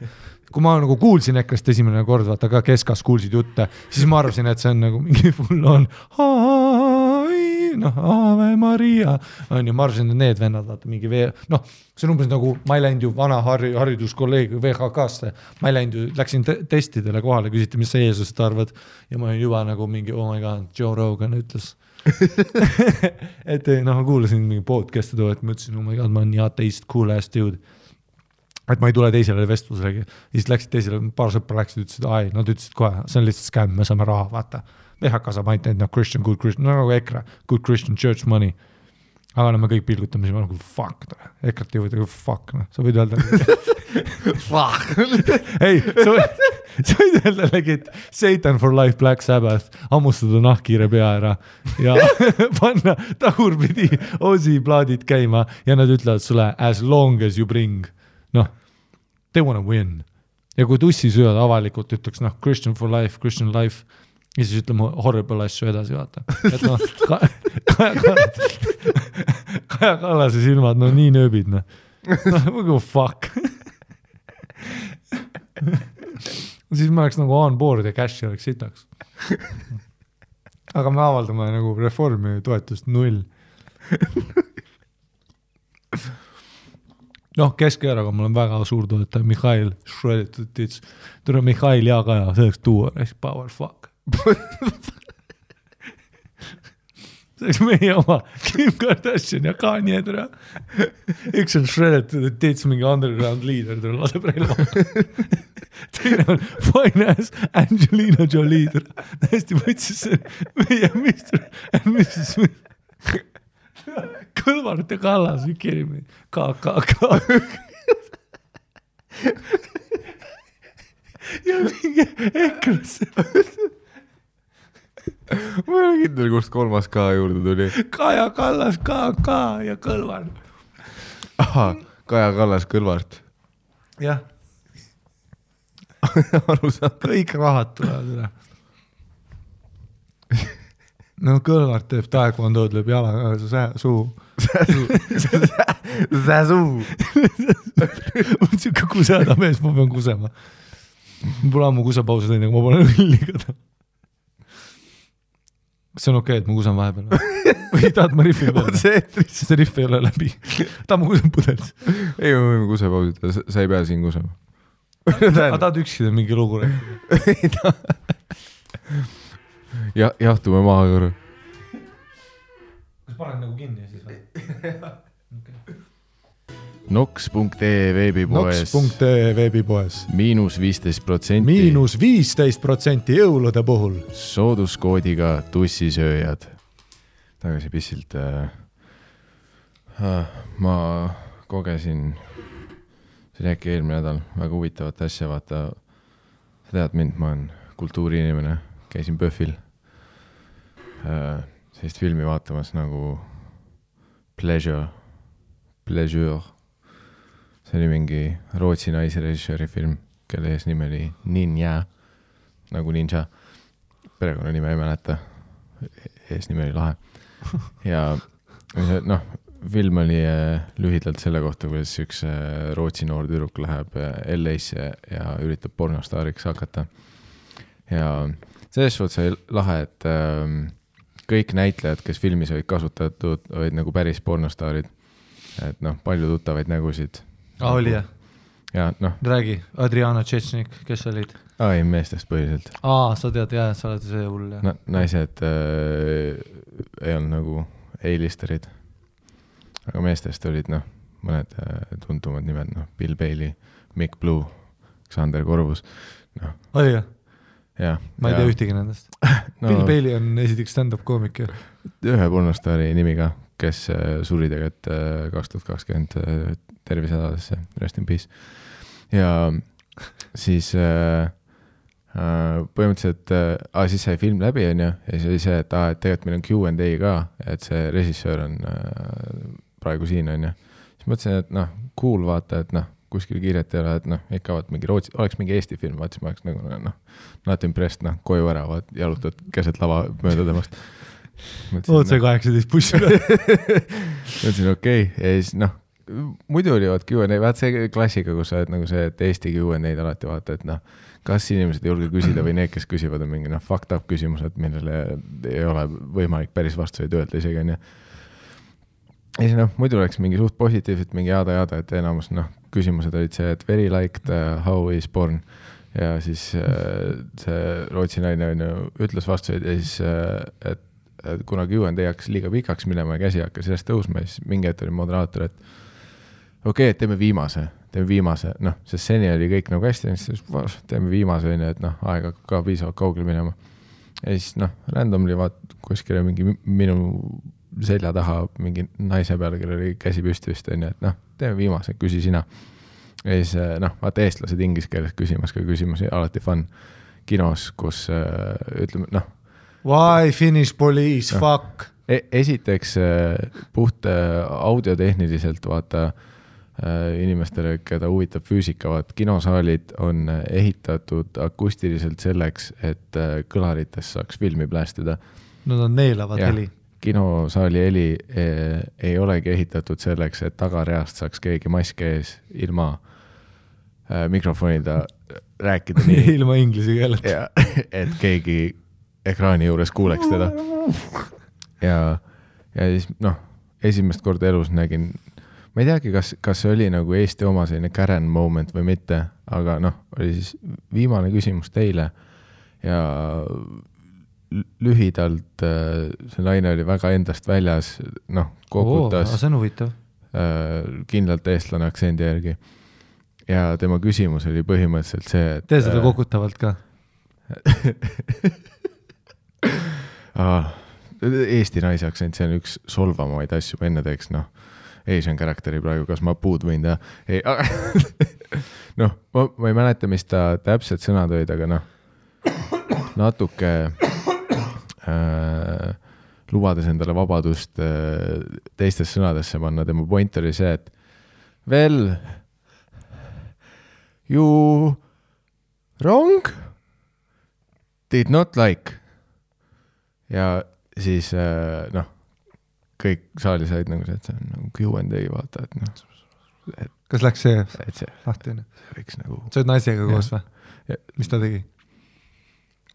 no me olime mõlemad väga excited. ja, ja ma olen väga, tule, kui ma oleks. kuna see tuli meie selja tagant, siis me ei julgenud nagu noh, suur tung oli ümber pöörata ja vaadata, aga noh, kuna ta näeb otse, vaata, see on kinosaalis, sul on raske selja taga olevat inimest vaadata, nii et ta ei saa aru, et sa vaatad teda. Siis mõtlesin, okei okay,, okei okay,, vaatame, kuidas see läheb. vaatasid üksteisele otsa excited. ja, ja siis see režissöör võttis nagu noh, no põhimõtteliselt, mis selle publikus naise point oli, oli see, et äh, ta ütles režissöörile, et noh, ei meeldinud film sellepärast, et sa kujutasid pornotööstust liiga positiivselt. Et tema isiklikult on lugenud uuringuid ja pornotööstus on ainult halb ja seal ei ole midagi ilusat ja see film jättis liiga ilusa mulje kuigi see film oli kohati nagu ülibrutaalne ja tegelikult näitas suht hästi, mis on pornotööstuse varjuküljed ja noh. no see oli tema tõlgendus sellest. no okei okay,, fair point, üritas leida ja, ja siis fair noh, point, fair point. minu jaoks see naljakas osa oli selles ka, et see režissöör ise ütles, et ta nagu selle filmi jaoks spetsiaalselt oli viis aastat LA-s, noh, Rootsi filmitööstus tõenäoliselt mingi noh, stipendium oma filmi jaoks, et noh, ela viis aastat LA-s. ja et oli viis aastat LA-s, kus ta noh, oli tiip nagu uuriv ajakirjanik nii nimelt saadeti Paides. otse pornotööstus on ju et, et see on see, mis tema nägi, on ju. nojah, tema tõlgendus jah on, ju. ja tema lugu sellest ja Jaa. et ta ise ei tunne No kõik-, et see film nagu See on kunst. näitaks no see on kunst, positiivselt, see on kunst. Ja siis noh, ja see naine, kes esiteks sai Q and A-st väga valesti aru, sulle anti küsimus, mitte arvamus. see on noh, formaadi nimi Q no ja, ja, küsi ja, küsimus aga noh, fair, fair.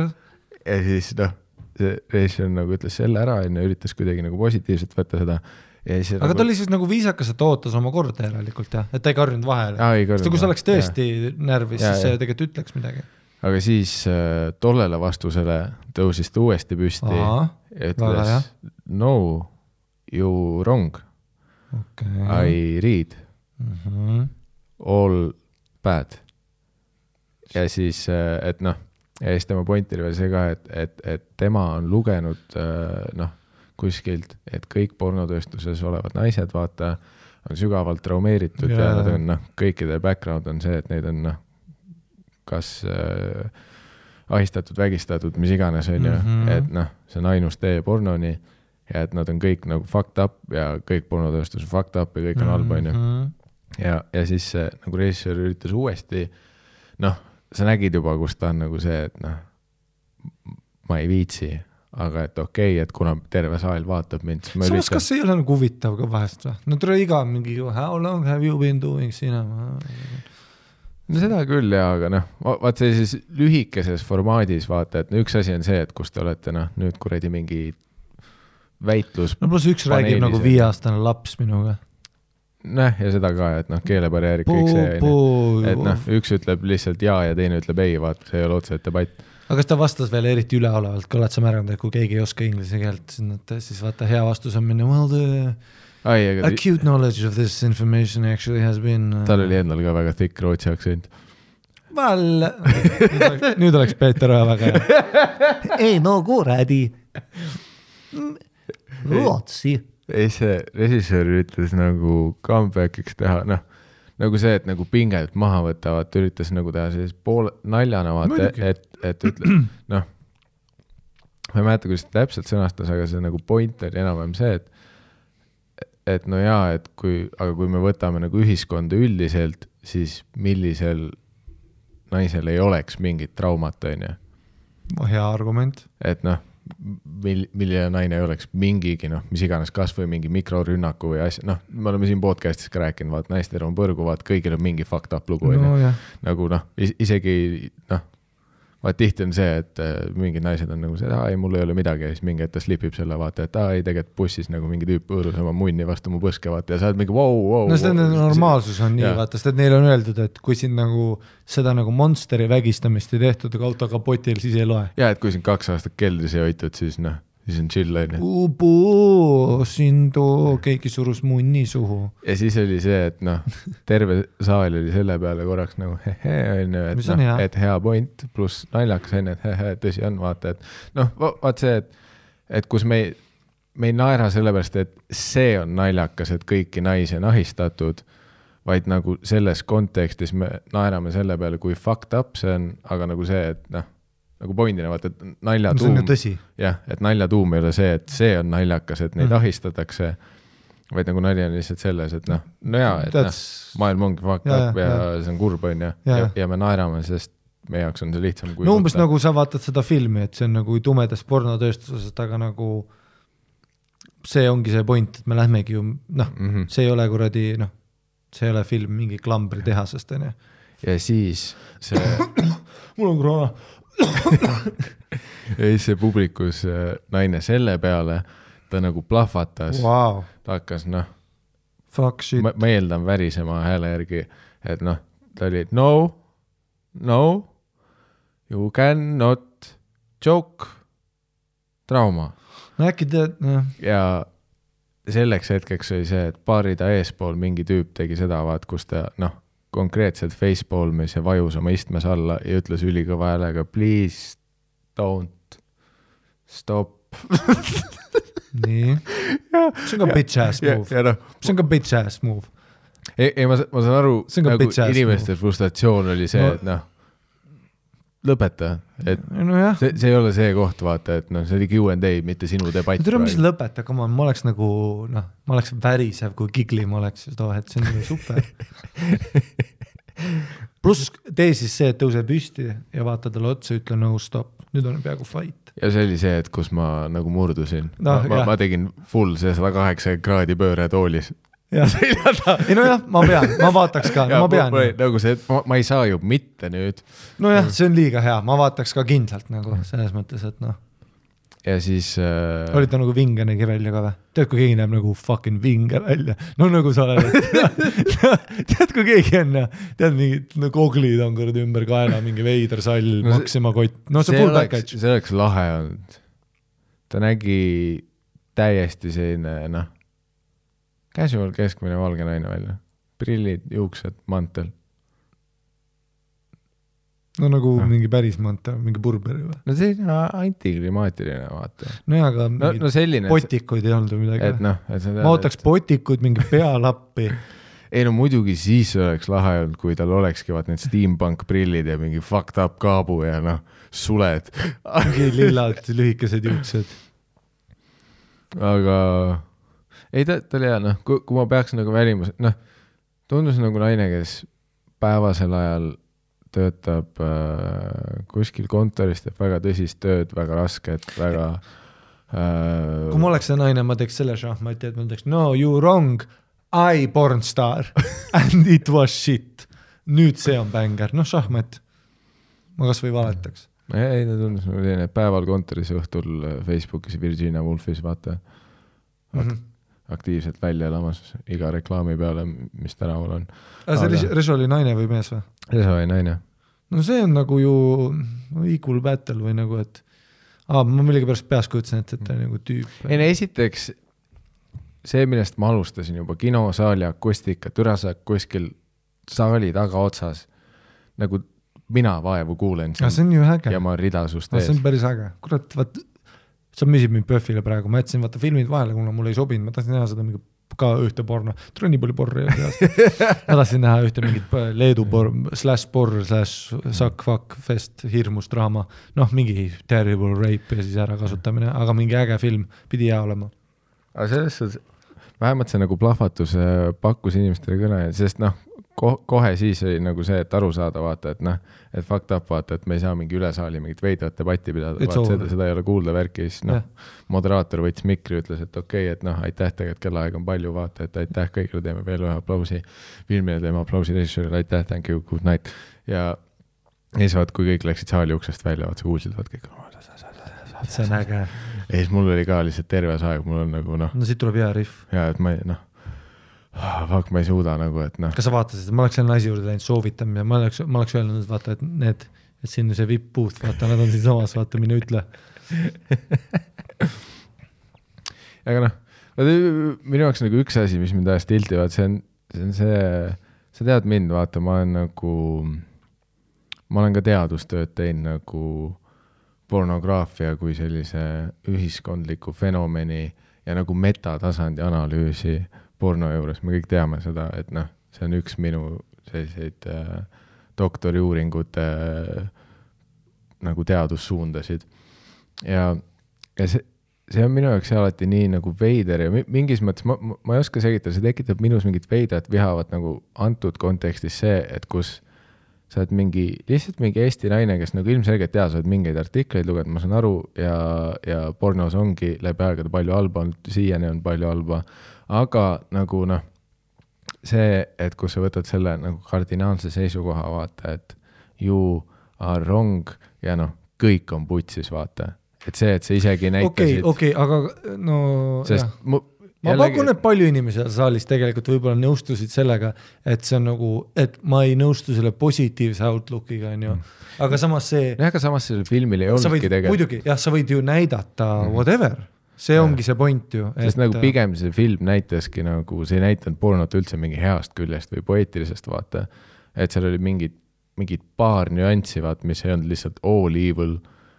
ja, ja see, et noh, täpselt see, et kui see inimene, kes selle filmi tegi, on nagu viis aastat legit industry's kõrval olnud no isegi kui ta ei oleks, sa võid seda teha, selles mõttes mm -hmm. sa Mhm. võid ju väljendada ükskõik mis äh, ei no aga no, mi- minu jaoks see tundub sama loogiline, kui mina. ma ei tea, kas see ka päris šahmat on, ta oli mingi Rootsi direktor, ta elas seal samal tänaval ja vaatas ja. kaugelt, ma ei usu, et ta ise sai double beat'i.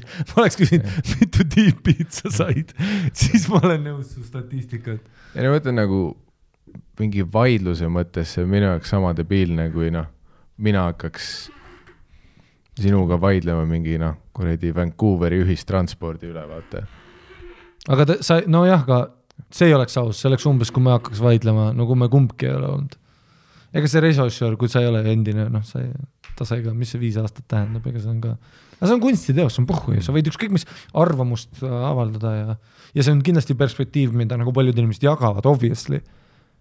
noh, sa ei saa öelda, et, et seal ei ole positiivseid või positiivseid külgi või sa ei saa öelda, et see ei peegeldu nagu isegi sa võid ju teha filmi kasvõi kuradi fucking F1-st, nii et sa ei ole kunagi autos olnud, aga lihtsalt sa ju väljendad mingit perspektiivi, mida obviously paljud inimesed jagavad, sest et see on ju mm. mingid fucking festivalitel ja saanud rahastust ja värki ja ja sa võid ju teha ükskõik mis, noh, ma saan aru, mida sa nagu ütled sellega, aga noh, selle, see on ka ju lihtsalt mingi arvamus at the end of the day. seal ei ole mingi šahmat olukorda, kus sellel režissööril on õigus ükskõik mille üle, noh, see on whatever. no ilmselgelt ta ei teinud filmi selle motivatsiooniga ka, et mingid poliitilised, see on umbes nagu keegi küsib sinu biti kohta infi, vaata, kas sa ikka arvad, et noh, kui ma teen korkimise üle bitte, vaata, siis ma ei ole nagu, et aa ei tere, ma olen üli, vaata mingi noh, mul on pohhu, kui Biffid saavad korki, vaata. noh, see ongi see bitt, et ma ütlen seda. me klipime selle noh, ametlik seisukoht. no mul on üks bitt, kus ma ütlen, mis korki, ma korgin ka, noh, see on, see on ka lihtsalt kunstiteos nii-öelda, see on mingisugune perspektiiv, mida saab irooniliselt vaadata. nüüd, kui keegi näeb seda mitte irooniliselt, no see on see grand argument, et kas on offensive art või mitte. nüüd, kui keegi näeb seda mitte iroonilise akna alt, umbes nagu see naine nägi seda filmi justkui mõnitava nurga alt, siis kas see on selle kunstniku süü? Obviously mitte nagu ma olen ju selle poolt ikkagist, et full on Inglorious Bastards, noh, näed, noh, Adolf Hitler, vaata, kui ta värises no kuuli nendest, no inimesed olid väga offended, vaata, et sa üldse näitad, noh, et me üldse räägime Adolf Hitlerist, et sa nagu räägid temast kui mingit ägedast vennast, kes oli mingi seksikas diktaator, on ju, see tekitab no whatever, on ju, sada protsenti ju mingid vennad on noh, sa, sa võid ju öelda, et kui Inglourious Basterds tuli kinodesse, sada protsenti mingi sada vend, sada tuhat venda olid vaata Heil Hitler, isegi rohkem, neil oli nagu tore, mulle meeldis see, et see, see, kuidas see kuradi armband sind oli, see oli jube ägedalt, võtame selle üle. kas see on nüüd selle, kas see on Quentin Tarantino süü nüüd, ei ole. samamoodi nagu see naine, ta lihtsalt väljendab ühte perspektiivi. see, kuidas sa seda tõlgendad, noh, suck my dick on ju. Ma ei tea, lihtsalt mind äh, kuidagi kriibib see argument, vaata, et noh, sest ma olen nagu vahepeal seda siin-seal näinud, et ongi, et a la kui isegi mingi naispornostaar, kes on praegu tegev, on ju, et kui ta ütleb äh, ma follow in neid Twitteris, nad on kõik, ei no isegi kui, mingi naispornostaar ise ütleb, vaata, et aa ei, tegelikult ma tulin noh, jumal normaalne background on, vaata mind ei hoitud mingi viis aastat keldris, ma ei tule mingi sügava traumaga kes nendest on, mulle ma follow in Twitter, ma ei tea ühtegi. kõigil, Karmo ja Eriks, seega ta, ta nutab mingi korra kuus ja ta teeb crack'i praegu. nojah, aga selles suhtes sa follow'd eksklusiivselt neid, kes teevad noh, viie riistaga Einalit nagu. no jaa, ma follow in, no selles mõttes jah, okei okay,, sul on fair point, ma nüüd hakkan mõtlema, ma follow in neid, ja, ja ma follow in ainult rape pornostar. et noh, et ma mõtlengi, et okay,, Okei, et isegi jah, kui me fair. toome mingi näite, et noh, minu jaoks on see, et kui, kui mingi naispornostar ütleb, et noh, et talle meeldib see töö ja et tegelikult industry see osa, kus tema töötab, ei ole all fucked up muidugi praegu,, kindlasti on seda sitaks. siis äh, minu jaoks on nagu nii nagu ärritav, kui mingid täiesti teemast väljas inimesed tulevad vaata ja ütlevad, et ei, tegelikult noh. No sa oled ka täiesti teemast väljas, kui sa ütled, kui sa ütled nagu, sa ei tea ühtegi nimegi, või noh, sa oled ju sama teemast väljas kui see Pihv tegelikult. no ma olen noh, straight in the industry. ma aga noh, sa selles mõttes, et sa oled siis avatud vaatega, et sa saad aru, et siin on kindlasti mõlemad pooled, noh, peab olema obviously. mm.. ei näe, et ma näengi seda rohkem nii, et ma saan aru, et kui me räägime sellest, et, et kindlasti aastatega on see asi palju paremaks läinud, et noh, prolli on, ma ei tea, aga prolli. et noh, kui ma peaks pakkuma, siis mingi üheksakümnendatel oli olukord palju hullem. no üheksakümnendatel vägistamine ei olnud nagu termin. nojah, pluss noh, ma ei kujuta ette, kas siis üldse, et praegu on ikkagi ju see, et noh, full lepingud on ju keegi, noh, kaamera ei hakka niisama lambist käima, vaata, nagu see, et seal on noh, kõik asjad, testimised, lepingud, vaata, et see on nagu äh, USA kontekstis vähe nagu päris asi ikkagi vaata, et see toimib igast äh, seaduste järgi ja seda võetakse nagu tõsiselt nagu pä- no LA-s vähemalt, ma ei tea Filipiino nagu pornotööstusest, aga vähemalt LA-s no on kindlalt väga developed see, kuna see on nagu väga arenenud riik on ju. et nojah, muidugi, et see kõik varjuküljed me võime tuua selle, et on ju, et noh, mis iganes, mille eest kuradi Pornhubi on kohtusse kaevatud, on ju, et noh, inimesed laevad mingi fucked up klippi üles, kus noh, päriselt hoitakse keldris inimesi kinni, keegi filmis iPhone'iga, et noh, kõik see on ka, on ju. aga see on ka ju selle kõige selle nagu, no täpselt, et see osa on ju, et kui me räägime, mida võib näidata või mida võib nagu rääkida või ta võib nagu üle nalja teha, fucking muusikat teha, whatever, siis at the end of the day see ju töötabki sellepärast, et noh, et sellepärast see film ju tekitabki selles naises seda emotsiooni ka, et siit ju peegeldub mingi noh, noh, obviously sellepärast see film on nii põnev kõigi inimeste jaoks, olenemata, mis perspektiivist sa oled äh,. sellepärast, et see on ju väga nagu huvitav teema või noh, seal on palju, ma ei usu, et inimesed vaidlevad, kas lauad peaks olema kolmnurk, kolmnurgad või nagu ruudud on ju. sama palju, kui sa vaidleksid selle üle, et kas pornotoestus on mingi fucked up, see tundub väga nagu huvitav teema ja sa mm -hmm. võid ju näidata, noh, see ongi ju fucked up selles mõttes, et sellepärast see on meie inimloomuses ka. et noh, et äh, noh, jah, samane, vaata üks, see film oli ka see, vaata see Slalom, millest ma rääkisin sulle ka, mm. -hmm. seal oli ka noh, viieteistaastase tüdruku või neljateistaastase tüdruku keppimise, vaata nagu tseen, pikk tseen. noh, täpselt sama asi ju, no see juba, kui seda tseeni vaatad, mul on nagu see, et aa, sellepärast no this is the real shit on ju, see on mingisugune väga fucked up perspektiiv, mida meile näidatakse. ma olen öelnud sõna perspektiivi selles lauses kaheksateist korda. ja ma ütlen kolm korda veel ei meeldi, kuule Patreon.com tussisõjad, seal me ei kasuta parasiit sõnu. seal on asi väga palju planeeritud. aga sellepärast see film ongi ju nii hea ka, et see on ju mingisugune huvitav vinkel, vaatevinkel, ma ütlen nüüd teisisõnu nagu selle väga tumeda asjaga, mida me obviously teame, et on olemas, obviously me teame, et pornotööstuses vägistatakse. Obviously me teame, et seal on mingi meeletu narkotrauma, ärakasutamine, inimkaubandus, to fucking child fuck facing on ju. aga kui me sellest üldse nagu ei räägi, ei näita ühtegi nagu filmi ega teost ega nalja ega kultuuri, see ei lahenda pooltki noh, seda probleemi et isegi see naine ju võiks tegelikult mõista, et see, et ma nüüd ju nagu saan isegi sellele mõelda. aga noh, ei no te, teine asi on jah, nagu siis öelda see, et mina ei näe seda nii või noh, või no jällegi vaata, see on film, vaata see, see ei ole see, et kas see on õige või vale, on ju, et sa ei saa, sa ei saa öelda, et see oli vale. aga see, et see resoneerub siin, peab ju olema mingisugune noh, mingi konks siin on, see viis mind lihtsalt ku- kunagi enda peas mingisse sisimas sinna, kus oli noh, kunagi ka see vaidlus, vaata, et noh, keegi oli mingi see, et ma lugesin kuradi Jenna Jamesoni memuaare ja noh, all porn industry is fucked on ta on ju. mental ill, mingi kristlane slaš noh, Scientology slaš, pluss jaa, et noh, Jenna James on ka ju noh, mis tema tööaastad olid, need olidki mingi üheksakümnendad on ju, et jah, kuradi Ron Jeremy on ka, ma ei tea. vangis. ta on vangis praegu. No samas see võib ka see Bill Cosby case olla, et noh, kaua ta vangis, aga nojah, ta on kuuskümmend seitse. jõuame tagasi sinna, et vaata, vaata kuuskümmend seitse on, sa võid näidelda väga teistmoodi.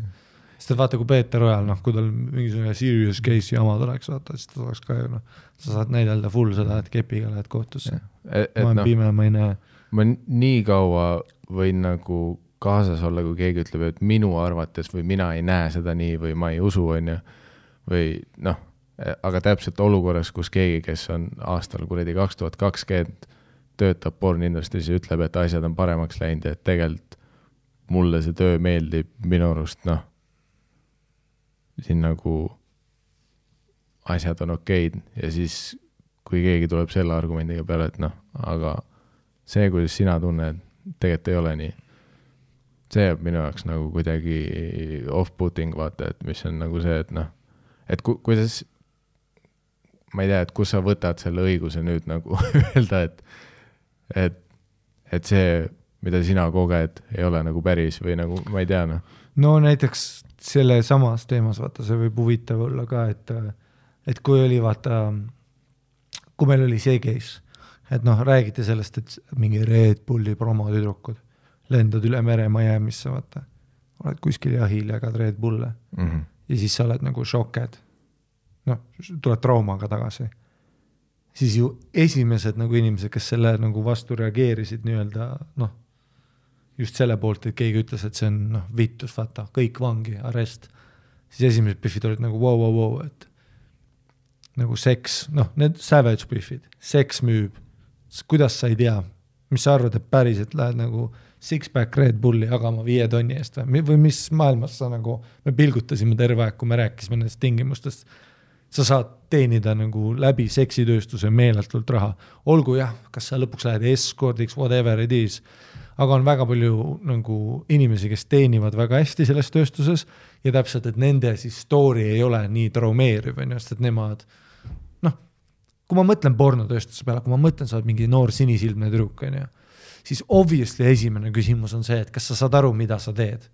mida tihtipeale kuuled ka, et kui nad pärast business'it on, nad on mingi neljakümne aastased, siis nad mõistavad kõike seda baggage'it, mis sellega tuli, see pagas ja kõik see trauma võib-olla saab hiljem, no mis on ka täiesti loogiline asi, mis võib juhtuda. Ja siis nad ütlevad, nad olid halbades olukordades. Whatever, aga noh, sa saad ka vaadata seda nagu teistmoodi ja ma tean, noh, võib-olla ütleme, ma ei tea nagu Biffe, kes töötavad se seksitööstuses, aga nagu seks justkui nagu see, noh, stripparid, värgid on ju.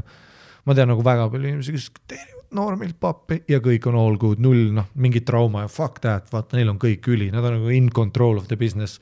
aga nad ise ütlevad ka, no mis sa arvasid, sa lähed nagu strippama, mis sa nagu arvasid, et Kuku Nunnu business on või nagu. et noh, ma saan aru, et sa võiks öelda, et pornotööstus võib ka olla üli, kindlasti LA-s ma arvan, et ongi väga positiivne, aga noh, mis räägitakse, et kui sa, mis see noh, bitt on, et L, if you go to be a porn star in LA, you will find, you might be an actress. If you go to, to do porn in Miami, you will be dead nagu lihtsalt, et noh, see on see väljend umbes on ju, et see on nagu fucked up piece. kindlasti aitab ju see, kui mõlemalt poolt äh, me räägime sellest on ju, Mhm. noh, kui see oleks ju kõik kukkununnu ja üldse ei näitaks nalju ega bitte ega dokumentaale ega sarju ega filme ühestki perspektiivist, siis vaat siis võib-olla oleks isegi hullem, kui see oleks kõik mingi loor on ju, kui me ei tea sittagi. mida kindlasti üheksakümne, sorry, et segasin, mida kindlasti üheksakümnendatel juhtus rohkem, way rohkem, ma arvan, sest et sa ju arvad, et sa ei teagi. ei noh, et noh, siin saab kasvõi võtta seda, et üheksakümnendatel juba tavaline filmitööstus oli naistele kordades hullem, kui ta praegu on, onju. seega noh, ei no kui sa oled naine, tapa ennast nagu kohe ära. et kui me võtame veel pornotööstuse, et noh, kui, kui sa juba tavalise näitlejana Harvey Weinstein, ja olid keldris ja kuradi noh, kui sa tahtsid olla Star Warsis see Ewok, see väike Ewok, nagu Harvey pani sind põlvile oma assistendiga uks lukku ja sind kepiti nagu igasse auku. ja noh, salvrätipakid olid valmis kõrval onju, sest et see oli part of the biz. no see on see klassikaline pendli asi onju, et, et me ei saa noh, pendliga noh, emas-kummas suunas vaata noh, lihtsalt inertsist nüüd. aga sellepärast ongi ju sellised filmid ägedad, olgu mm -hmm. positiivne või negatiivne vinkel, sa pead ju nägema seda või noh, see on ju su mõistusele hea. ei no ongi, et, et see ei ole all good, aga see, see ei ole ka nagu all bad, vaata, no sama noh, kõik maailmas, et noh, alustades inimestest, vaata, et noh, päeva lõpus, kas sellist asja on nagu noh, all evil või all bad, on ju. ei no küsi kommunismi kohta. noh, obviously ajaloos õpetatakse, kuna seal oli nii palju meeletult halba, siis muidugi ajaloos me näeme ju seda spetsi-, noh, mis see klassik see väljend on, et vaata, et history is written by the victors on ju. Victors Victor Batražan is writing history. History is written by Victor võite, noh, whatever see lause on. siis samamoodi mm. -hmm. Äh, kui palju, noh, mäletan, oota mingi raamat, tule Nõukogude lood või ongi, mingid huvitavad lood lihtsalt Nõukogude elust.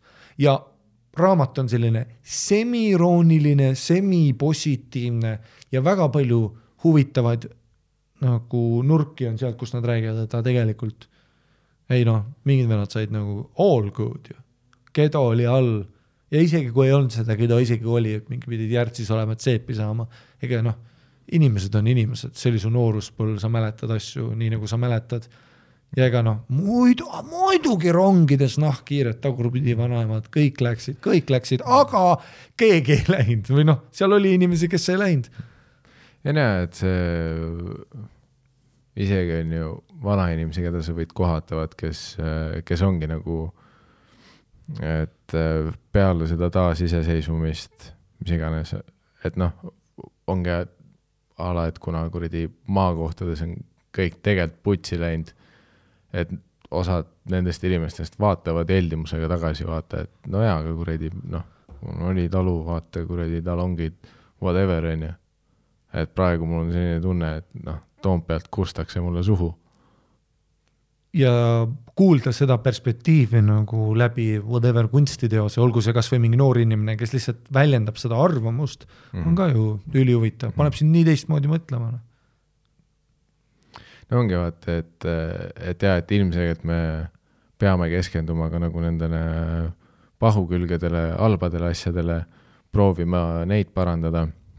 aga samas nagu sealjuures noh, igal asjal on ka mingid positiivsed küljed, ükskõik kui väiksed või suured need on.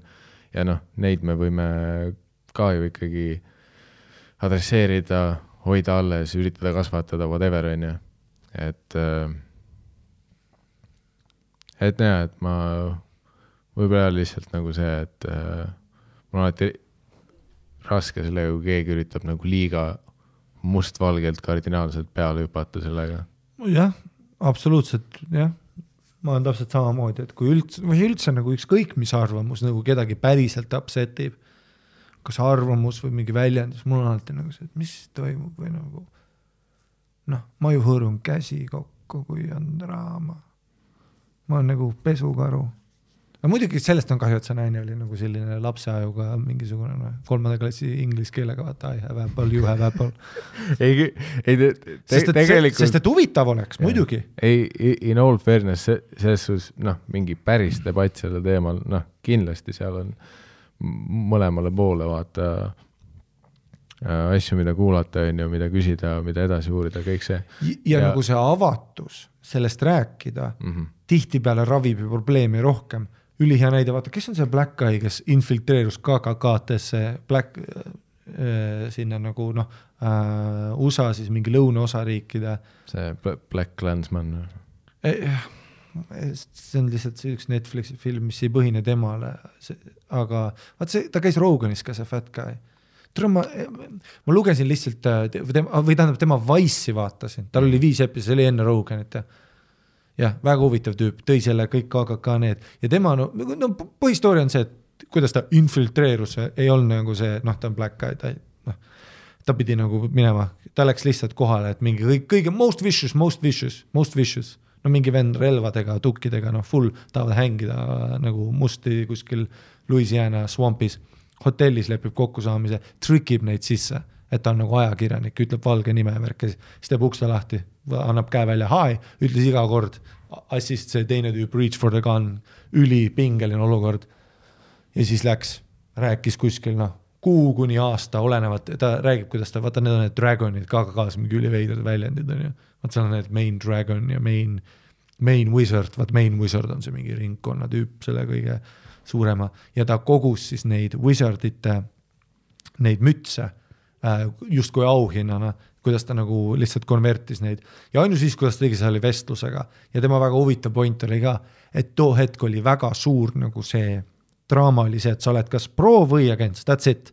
noh, me viskame kuradi Molotovi üksteise suunas, that's it on ju. kui sa oled, kui sa oled nagu must inimene, siis see on nii, sa visk-, sa nagu tapad alati selle mingi KKK venna ära, sa noh, oled alati, me ei kuule ühtegi arvamust, ühtegi debatti ei tehtud aga tema läks lihtsalt täiesti, rääkis ja noh, sai aru, need on enamus mingid tavalised inimesed, kes on traumeeritud vaesena, nad nägid asju muutumas, nad kasvatati mingi rassistide, alkohoolikute poolt ülipalju traumat. ja lihtsalt avab selle vestluse. ja siis äh, seal Wise'i dokis oli siis vestlus nende endiste mingi wizardite ja vendadega, ütlesid, aa ei, ma lihtsalt polnud, ükski must polnud rääkinud minuga, vaata, ma ei olnud kunagi üldse aru saanud. et isegi esimene lause, mis ta ütles, oli nii huvitav, et ta lihtsalt rääkis autodest minuga ja ta oli nagu, et aa, ma sain täiesti valesti aru, sest et ta on kuulnud ainult ühte, noh, karjumist, karjuvat poolt või siis ta kuuleb seda teist, on ju. Mhm. ehk siis jällegist ka huvitav, et lihtsalt kasvõi vestlus avas seda. ja noh, ta ütles ka, et ta ju lähenes, rääkis filmidest, mis neile meeldivad. ja need white guy'd ütles ka, et this guy came in and talked about noh, Titanic, vaata, ta nagu what the fuck, sa nägid ka või? sest et no täpselt, ta ei tea, isegi ei teadnud, et no see on teema, noh. ta arvas, et nad on kõik ju vaata, noh nagu Allahu Akbar, vaata nagu USA meedia teeb, noh, kõik on ju Allahu Akbar. vaata USA meedia ju ütleb, et kui sa praegu maadud Iraanis, sul tuleb pomm, noh, suhu. Nad lasevad su kohe õhku ja siis lähed kuskile kuradi noh, Karl käis ka Iraanis, sõi pelmeene, ütles vau wow.. noh, kuskil, sest et see on ju kõik bullshit. no sa arvad, et noh, sa, et, et see osa sellest mm.. No see on see, mis nad äh,, kurat, selle kohta on mingid äh, head ütlused ja tsitaadid, mis mul meelde ei tule, aga vaat noh, see põhine, et, et, et inimesed nagu, kui sa kohtud nendega ühekaupa ikkagi, et või kui sa kohtud lihtsalt inimesega, et see on teine asi kui noh, mingi grupp ja kõik see mm. -hmm. no see on kus ideoloogia. meil tekib, on ju, noh, mis iganes need negatiivsed emotsioonid, vaat need on ikkagi mingi suure grupi tasandil, oh, aga et, et noh, täpselt see tänapäeva asi, vaata, et noh, jaa, et sa oled netis, maailm põleb, vaata, aga et noh, poeg, kui sa lähed noh, uksest välja ja tänaval surud kellegi kätt ja räägid juttu, siis tegelikult ei ole nii hull ju. ei ma mäletan, mäletan mu kasuisa, mäletan, kui Kreekas juhtus see, vaata tuli välja, et nad kõik ajasid paska, vaata, selle kohta, et nende eelarve on balansis ja siis kõik maailm põles, neile toodi mingid tšekid mm. -hmm. see oli, mäletan uudised olid vaata, et vaata, nad, kuna nad pidid kviitungid introduce ima süsteemi, et noh, asi oleks nagu, et maksud töötaksid. Rebellion, kõik, kasuisa noh, käis vaata Kreekas. ja noh, ma mäletan, kuulsin nagu pealt ka, kuidas ta, mingi sõber või töökaaslane keegi küsis, vaata, et aa, et noh, nägin videosi, vaata, kus kõik põleb ja inimesed viskavad prügikaste akendest sisse. ütles, et aa, ei baklava, noh, idekas. sõid noh, kürosid, käisid rannas, kõik naeratavad, ühtegi põlevat prügikasti polnudki. noh, obviously need asjad juhtusid, kus, kuskil on ju. kurat, ma ei ole kindel, kas ma praegu, see mingi baklav, see on kellegi tagline ka mingi sarnase asja kohta, baklava was great või midagi, et noh, küsiti ka. aga see on no täpselt see, et no mina ju kuradi noh, ma noh, islami värki ka vaata natukene, barely puutusid, barely puutusid koolis vaatad noh, kuulad mingit noh, heavy lääne meediat, mõtlesin holy shit, mulle pannakse RPG suhu. et noh, mulle lastakse hetk, ma mäletan, kuidas ma mõtlesin ka, kas jäätist saab. ma ütlesin türa, kas Egiptuses jäätist saab, siis läksin noh, Eda-Ine seti istus ees, vaata lendasime kohale. full Kairos. olin kuskil Maci äärtsis Kairos, mäletan, mõtlesin ka, ja kuidas ma oma peas olen, tule Mac on Kairos. mitte aru saamad, et kui nemad lendaksid Eestisse, nad oleks, tule Mac on Eestis või, what the fuck, see on ju kuradi terroristi map koodis. Need on need, kes tulid konteineriga Modern Warfare'is from Estonia. seal ei olnud noh, seal on, seal Vändaga käis see laev tööle, nad ei noh. ja siis ma too hetk nagu, no siis käid igal poolt üle, mäletan, reisisin ka ülipalju nagu oma vanematega onju käisime terve Euroopa, sõitsime läbi, täpselt sama siis vaata Itaalias, ma mõtlesin täiesti putsis, kõik joonistavad ja teevad nii, ma ta kui, ma eurot rebisin, mis kuu, ma arvasin, kõik on perverid, vaata, ma arvasin, kõik hakkab munni katsuma, ma ei usaldanud kedagi. siis lähed sinna, oled Maci, saad, mida vittu, nagitsad Roomas, what? ma arvasin, et siin ei saa, siin ainult hobustega ja jooksevad ja mingi kõik on, mulle meeldib, kui siit jääb mulje, et sinu, sinu vanematega reisimine oli erinevates kohtades Macis käib ai ma lähen kohe Maci, fuck you, nagu see on ju sama, mm.. ma ei taha mingit uut kuradi vägi pastat proovida. putsi, Happy Meal on alati happy, ükskõik kus sa oled.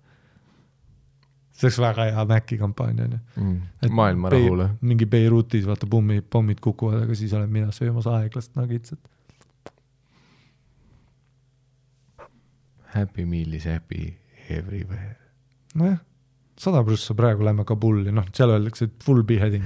Lähme kihla, et meil oleks mingi ülihea open mic, käi ka. Sööme kuradi noh, shish kebabi pärast. LOL fest. mingi vend räägib sulle, et talle meeldis ka Eddie Murphy, sa oled nagu, sa oled Eddie Murphy siis ta ütleb, siis ta vaatab sulle, et sa oled Eddie Murphy näinud, sa kuradi Ida-Euroopa vampiir. täna ma arvasin, et Estonia on mingi kuradi county of Dracula, noh. ma arvasin, et Dracula kaks tuhat filmiti Eestis ah,. Ah.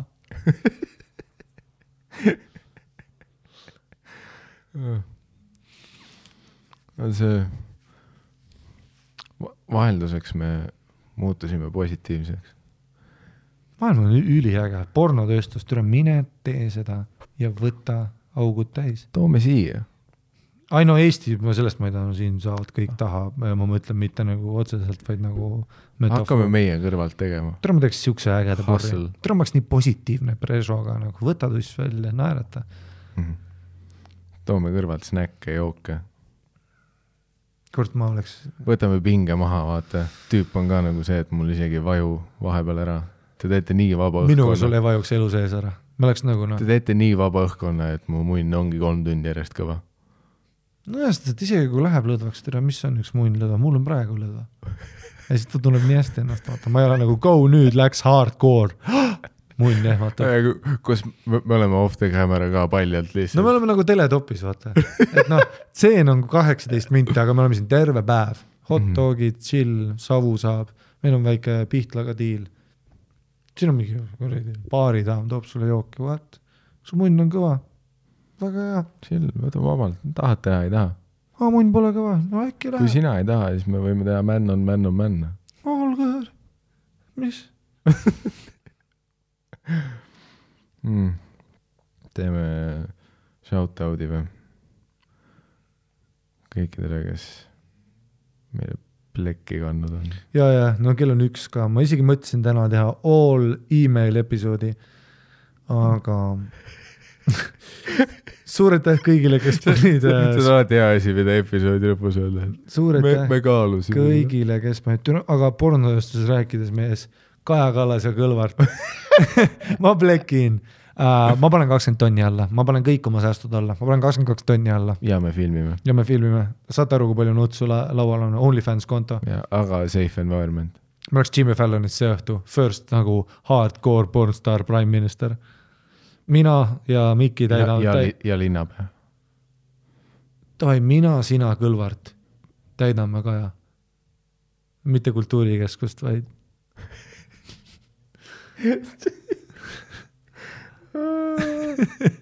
hardcore jaga. hea, hea, et see tagasi tuli. mõtleme see tseen, me oleme või siis three on one, see on siis, et me oleme kolmekesti su perses. ma lihtsalt ütlen, et mis meil oli siin mingi eelarveline puudujääk oli, et transpordiamet võttis, noh, see on teletupi kool, et transpordiamet võttis vetsud ära. Oli ju, võeti avalikud vetsud ära. ja, ja maantee ääres ei saa enam pissida. viiskümmend seitse tuhat jäi puudu. kui see OnlyFansi level on viiskümmend euri kuus ja seal korra kuus tuleb mingi, no igast ägedat stseenid, Kaja on näiteks mingi tiiger, ta kaob metsas ära, väike Tarzan on kõlvar, tuleb kohale ja siis taekwondo kikib ta tussi sina oled poemüüja, Kaja on väike Kaja, Kaja, luksunga, Kaja on väike tüdruk, kes tuleb jäätist ostma. tead, kõnnib nagu Pipi Pikksukk sisse Kajal läheb äh, Riigikogus läheb see spiikri laud, vaata see mikrofon läheb katki. ma töötan ProGearis, aga mitte tegelikult, ma olen väga ProGear, see on ka meie sponsor, võta ProGear läbi selle. ma olen ProGear siis tuleb mu riist välja. Siin on palju nagu optsioone sa veits meenutad seda Karist, meie uus president, Aaris Karis, Aaris Karis kas sa panid ennast praegu Läti presidendiks või? rahuliks, aga noh. Aaris Karis Mustonendas. siis mina meenutan veits Mihhail Kõlvart. paljud on öelnud. või seda. siis, okei okay,, kui Kaja ei taha, las me kasutame su nime, me leiame mingisuguse litsi, kes meenutab sind ja siis noh, meenut-, leiame kellegi, kes meenutab Kõlvartit, onju, shredded to the tits. no mingi Klaus, Klaus on veits ju see ülihea pitch luksuva tüübi poolt ja seal oleks ainult positive vibes, nagu seal kogemuses. no draama. siis tehakse uus film, kus see naine on no bad. Only good. ja Kaja nagu tahad teada, mis on bad, see fucking türa ja siis ma olen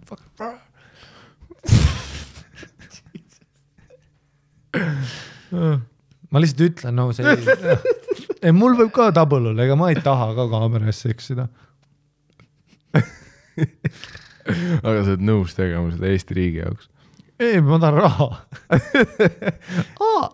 jah, kas see, ma ütlen, kas Kajaga hardcore või ma lähen EKRE-sse, that's it. Need on kaks varianti, mida ma, kuskilt peab rahad tulema. Anti-vax või hakkan auke täitma. That's it kohe, kui see, ma ei lähe boost, oh my god, te tahate boosterit introduce ida. no tussikad võivad väga hästi aidata. Booster, booster. see on meie uus podcast'i nimi, boosteri sööjad. ja tere, järsku olete kõik, saavad kolmandad laksud kätte.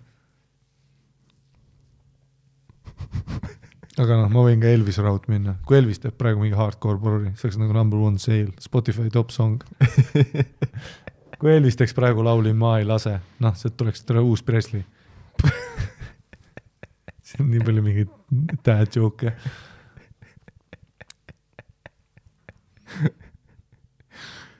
keegi peab lõpuks lasema, laskma meie peaministrile neid klippe, kui ma piisavalt rändin. Lõpuks see peab temani jõudma kuidagi. kui, pange tähele, see on lubadus, kuidagi jõuab Ari Kajani see kõlab nagu väga straight up mingi antiriik, aga no kuna me oleme nagu pro-vax, siis see kõlab hästi, nagu me läheks pirukaga külla, aga that's what I m saying. varsti see lause jääb samaks, aga kui me anti-vax poolelt läheme, ma jõuan Kajani ma tahan sinna kaldani jõuda. Ja no see on vaata Kaja Kallas, vaata, tere, siin on Bun City Eestimäe mehed, ei, mis see on? mis on see sõna, kalambuur? ja nagu ikka koht, kus sa saad aidata Aril Kajani jõuda, on patreon.com kaldkriips tussisoojad ja viimasest salvestusest äh, on meie perekonnaga liitunud sellised inimesed nagu Rivo Rebane, Gaga, Kevir, Kräki Sõltlane, Kirke, Triin Lembinen, Martin von Laur, vallavanem, Maavik, Brita, Sten, Ilona, Jasper August Tootsi ja Martin Alliksaar. tere tulemast perekonda ja nagu ikka, aitäh kõikidele, kes on vanad patroonid ja truud patroonid, patreon.com, kaldkriips, tussi, sool. aitäh teile. kirjutage julgelt sinna tussisoojad.gmail.com, see on ikka teema. ja kuulajakirjad tulevad õige pea, ärge andke alla, lihtsalt kirjutage. ja, ja reklaamid äh, sai äh, alguses tehtud, nii et ähm, mis siin ikka, aitäh. Fämm mina On. olin Harri-Mati Mustonen, ei, ma olin Miikal Meemaa. ja mina olin Harri-Mati Mustonen. ja ma leian tee Kajani. äkki ma teen mingi laulu temast, Uue Pärnumaa randa, aga Kaja Kalda. Veel üks sulle, kas ma teen veel või? aa, teeme on. ma tahan Kaja, Kaja, Kaja, kirjuta, sest et Kaja. oh my ja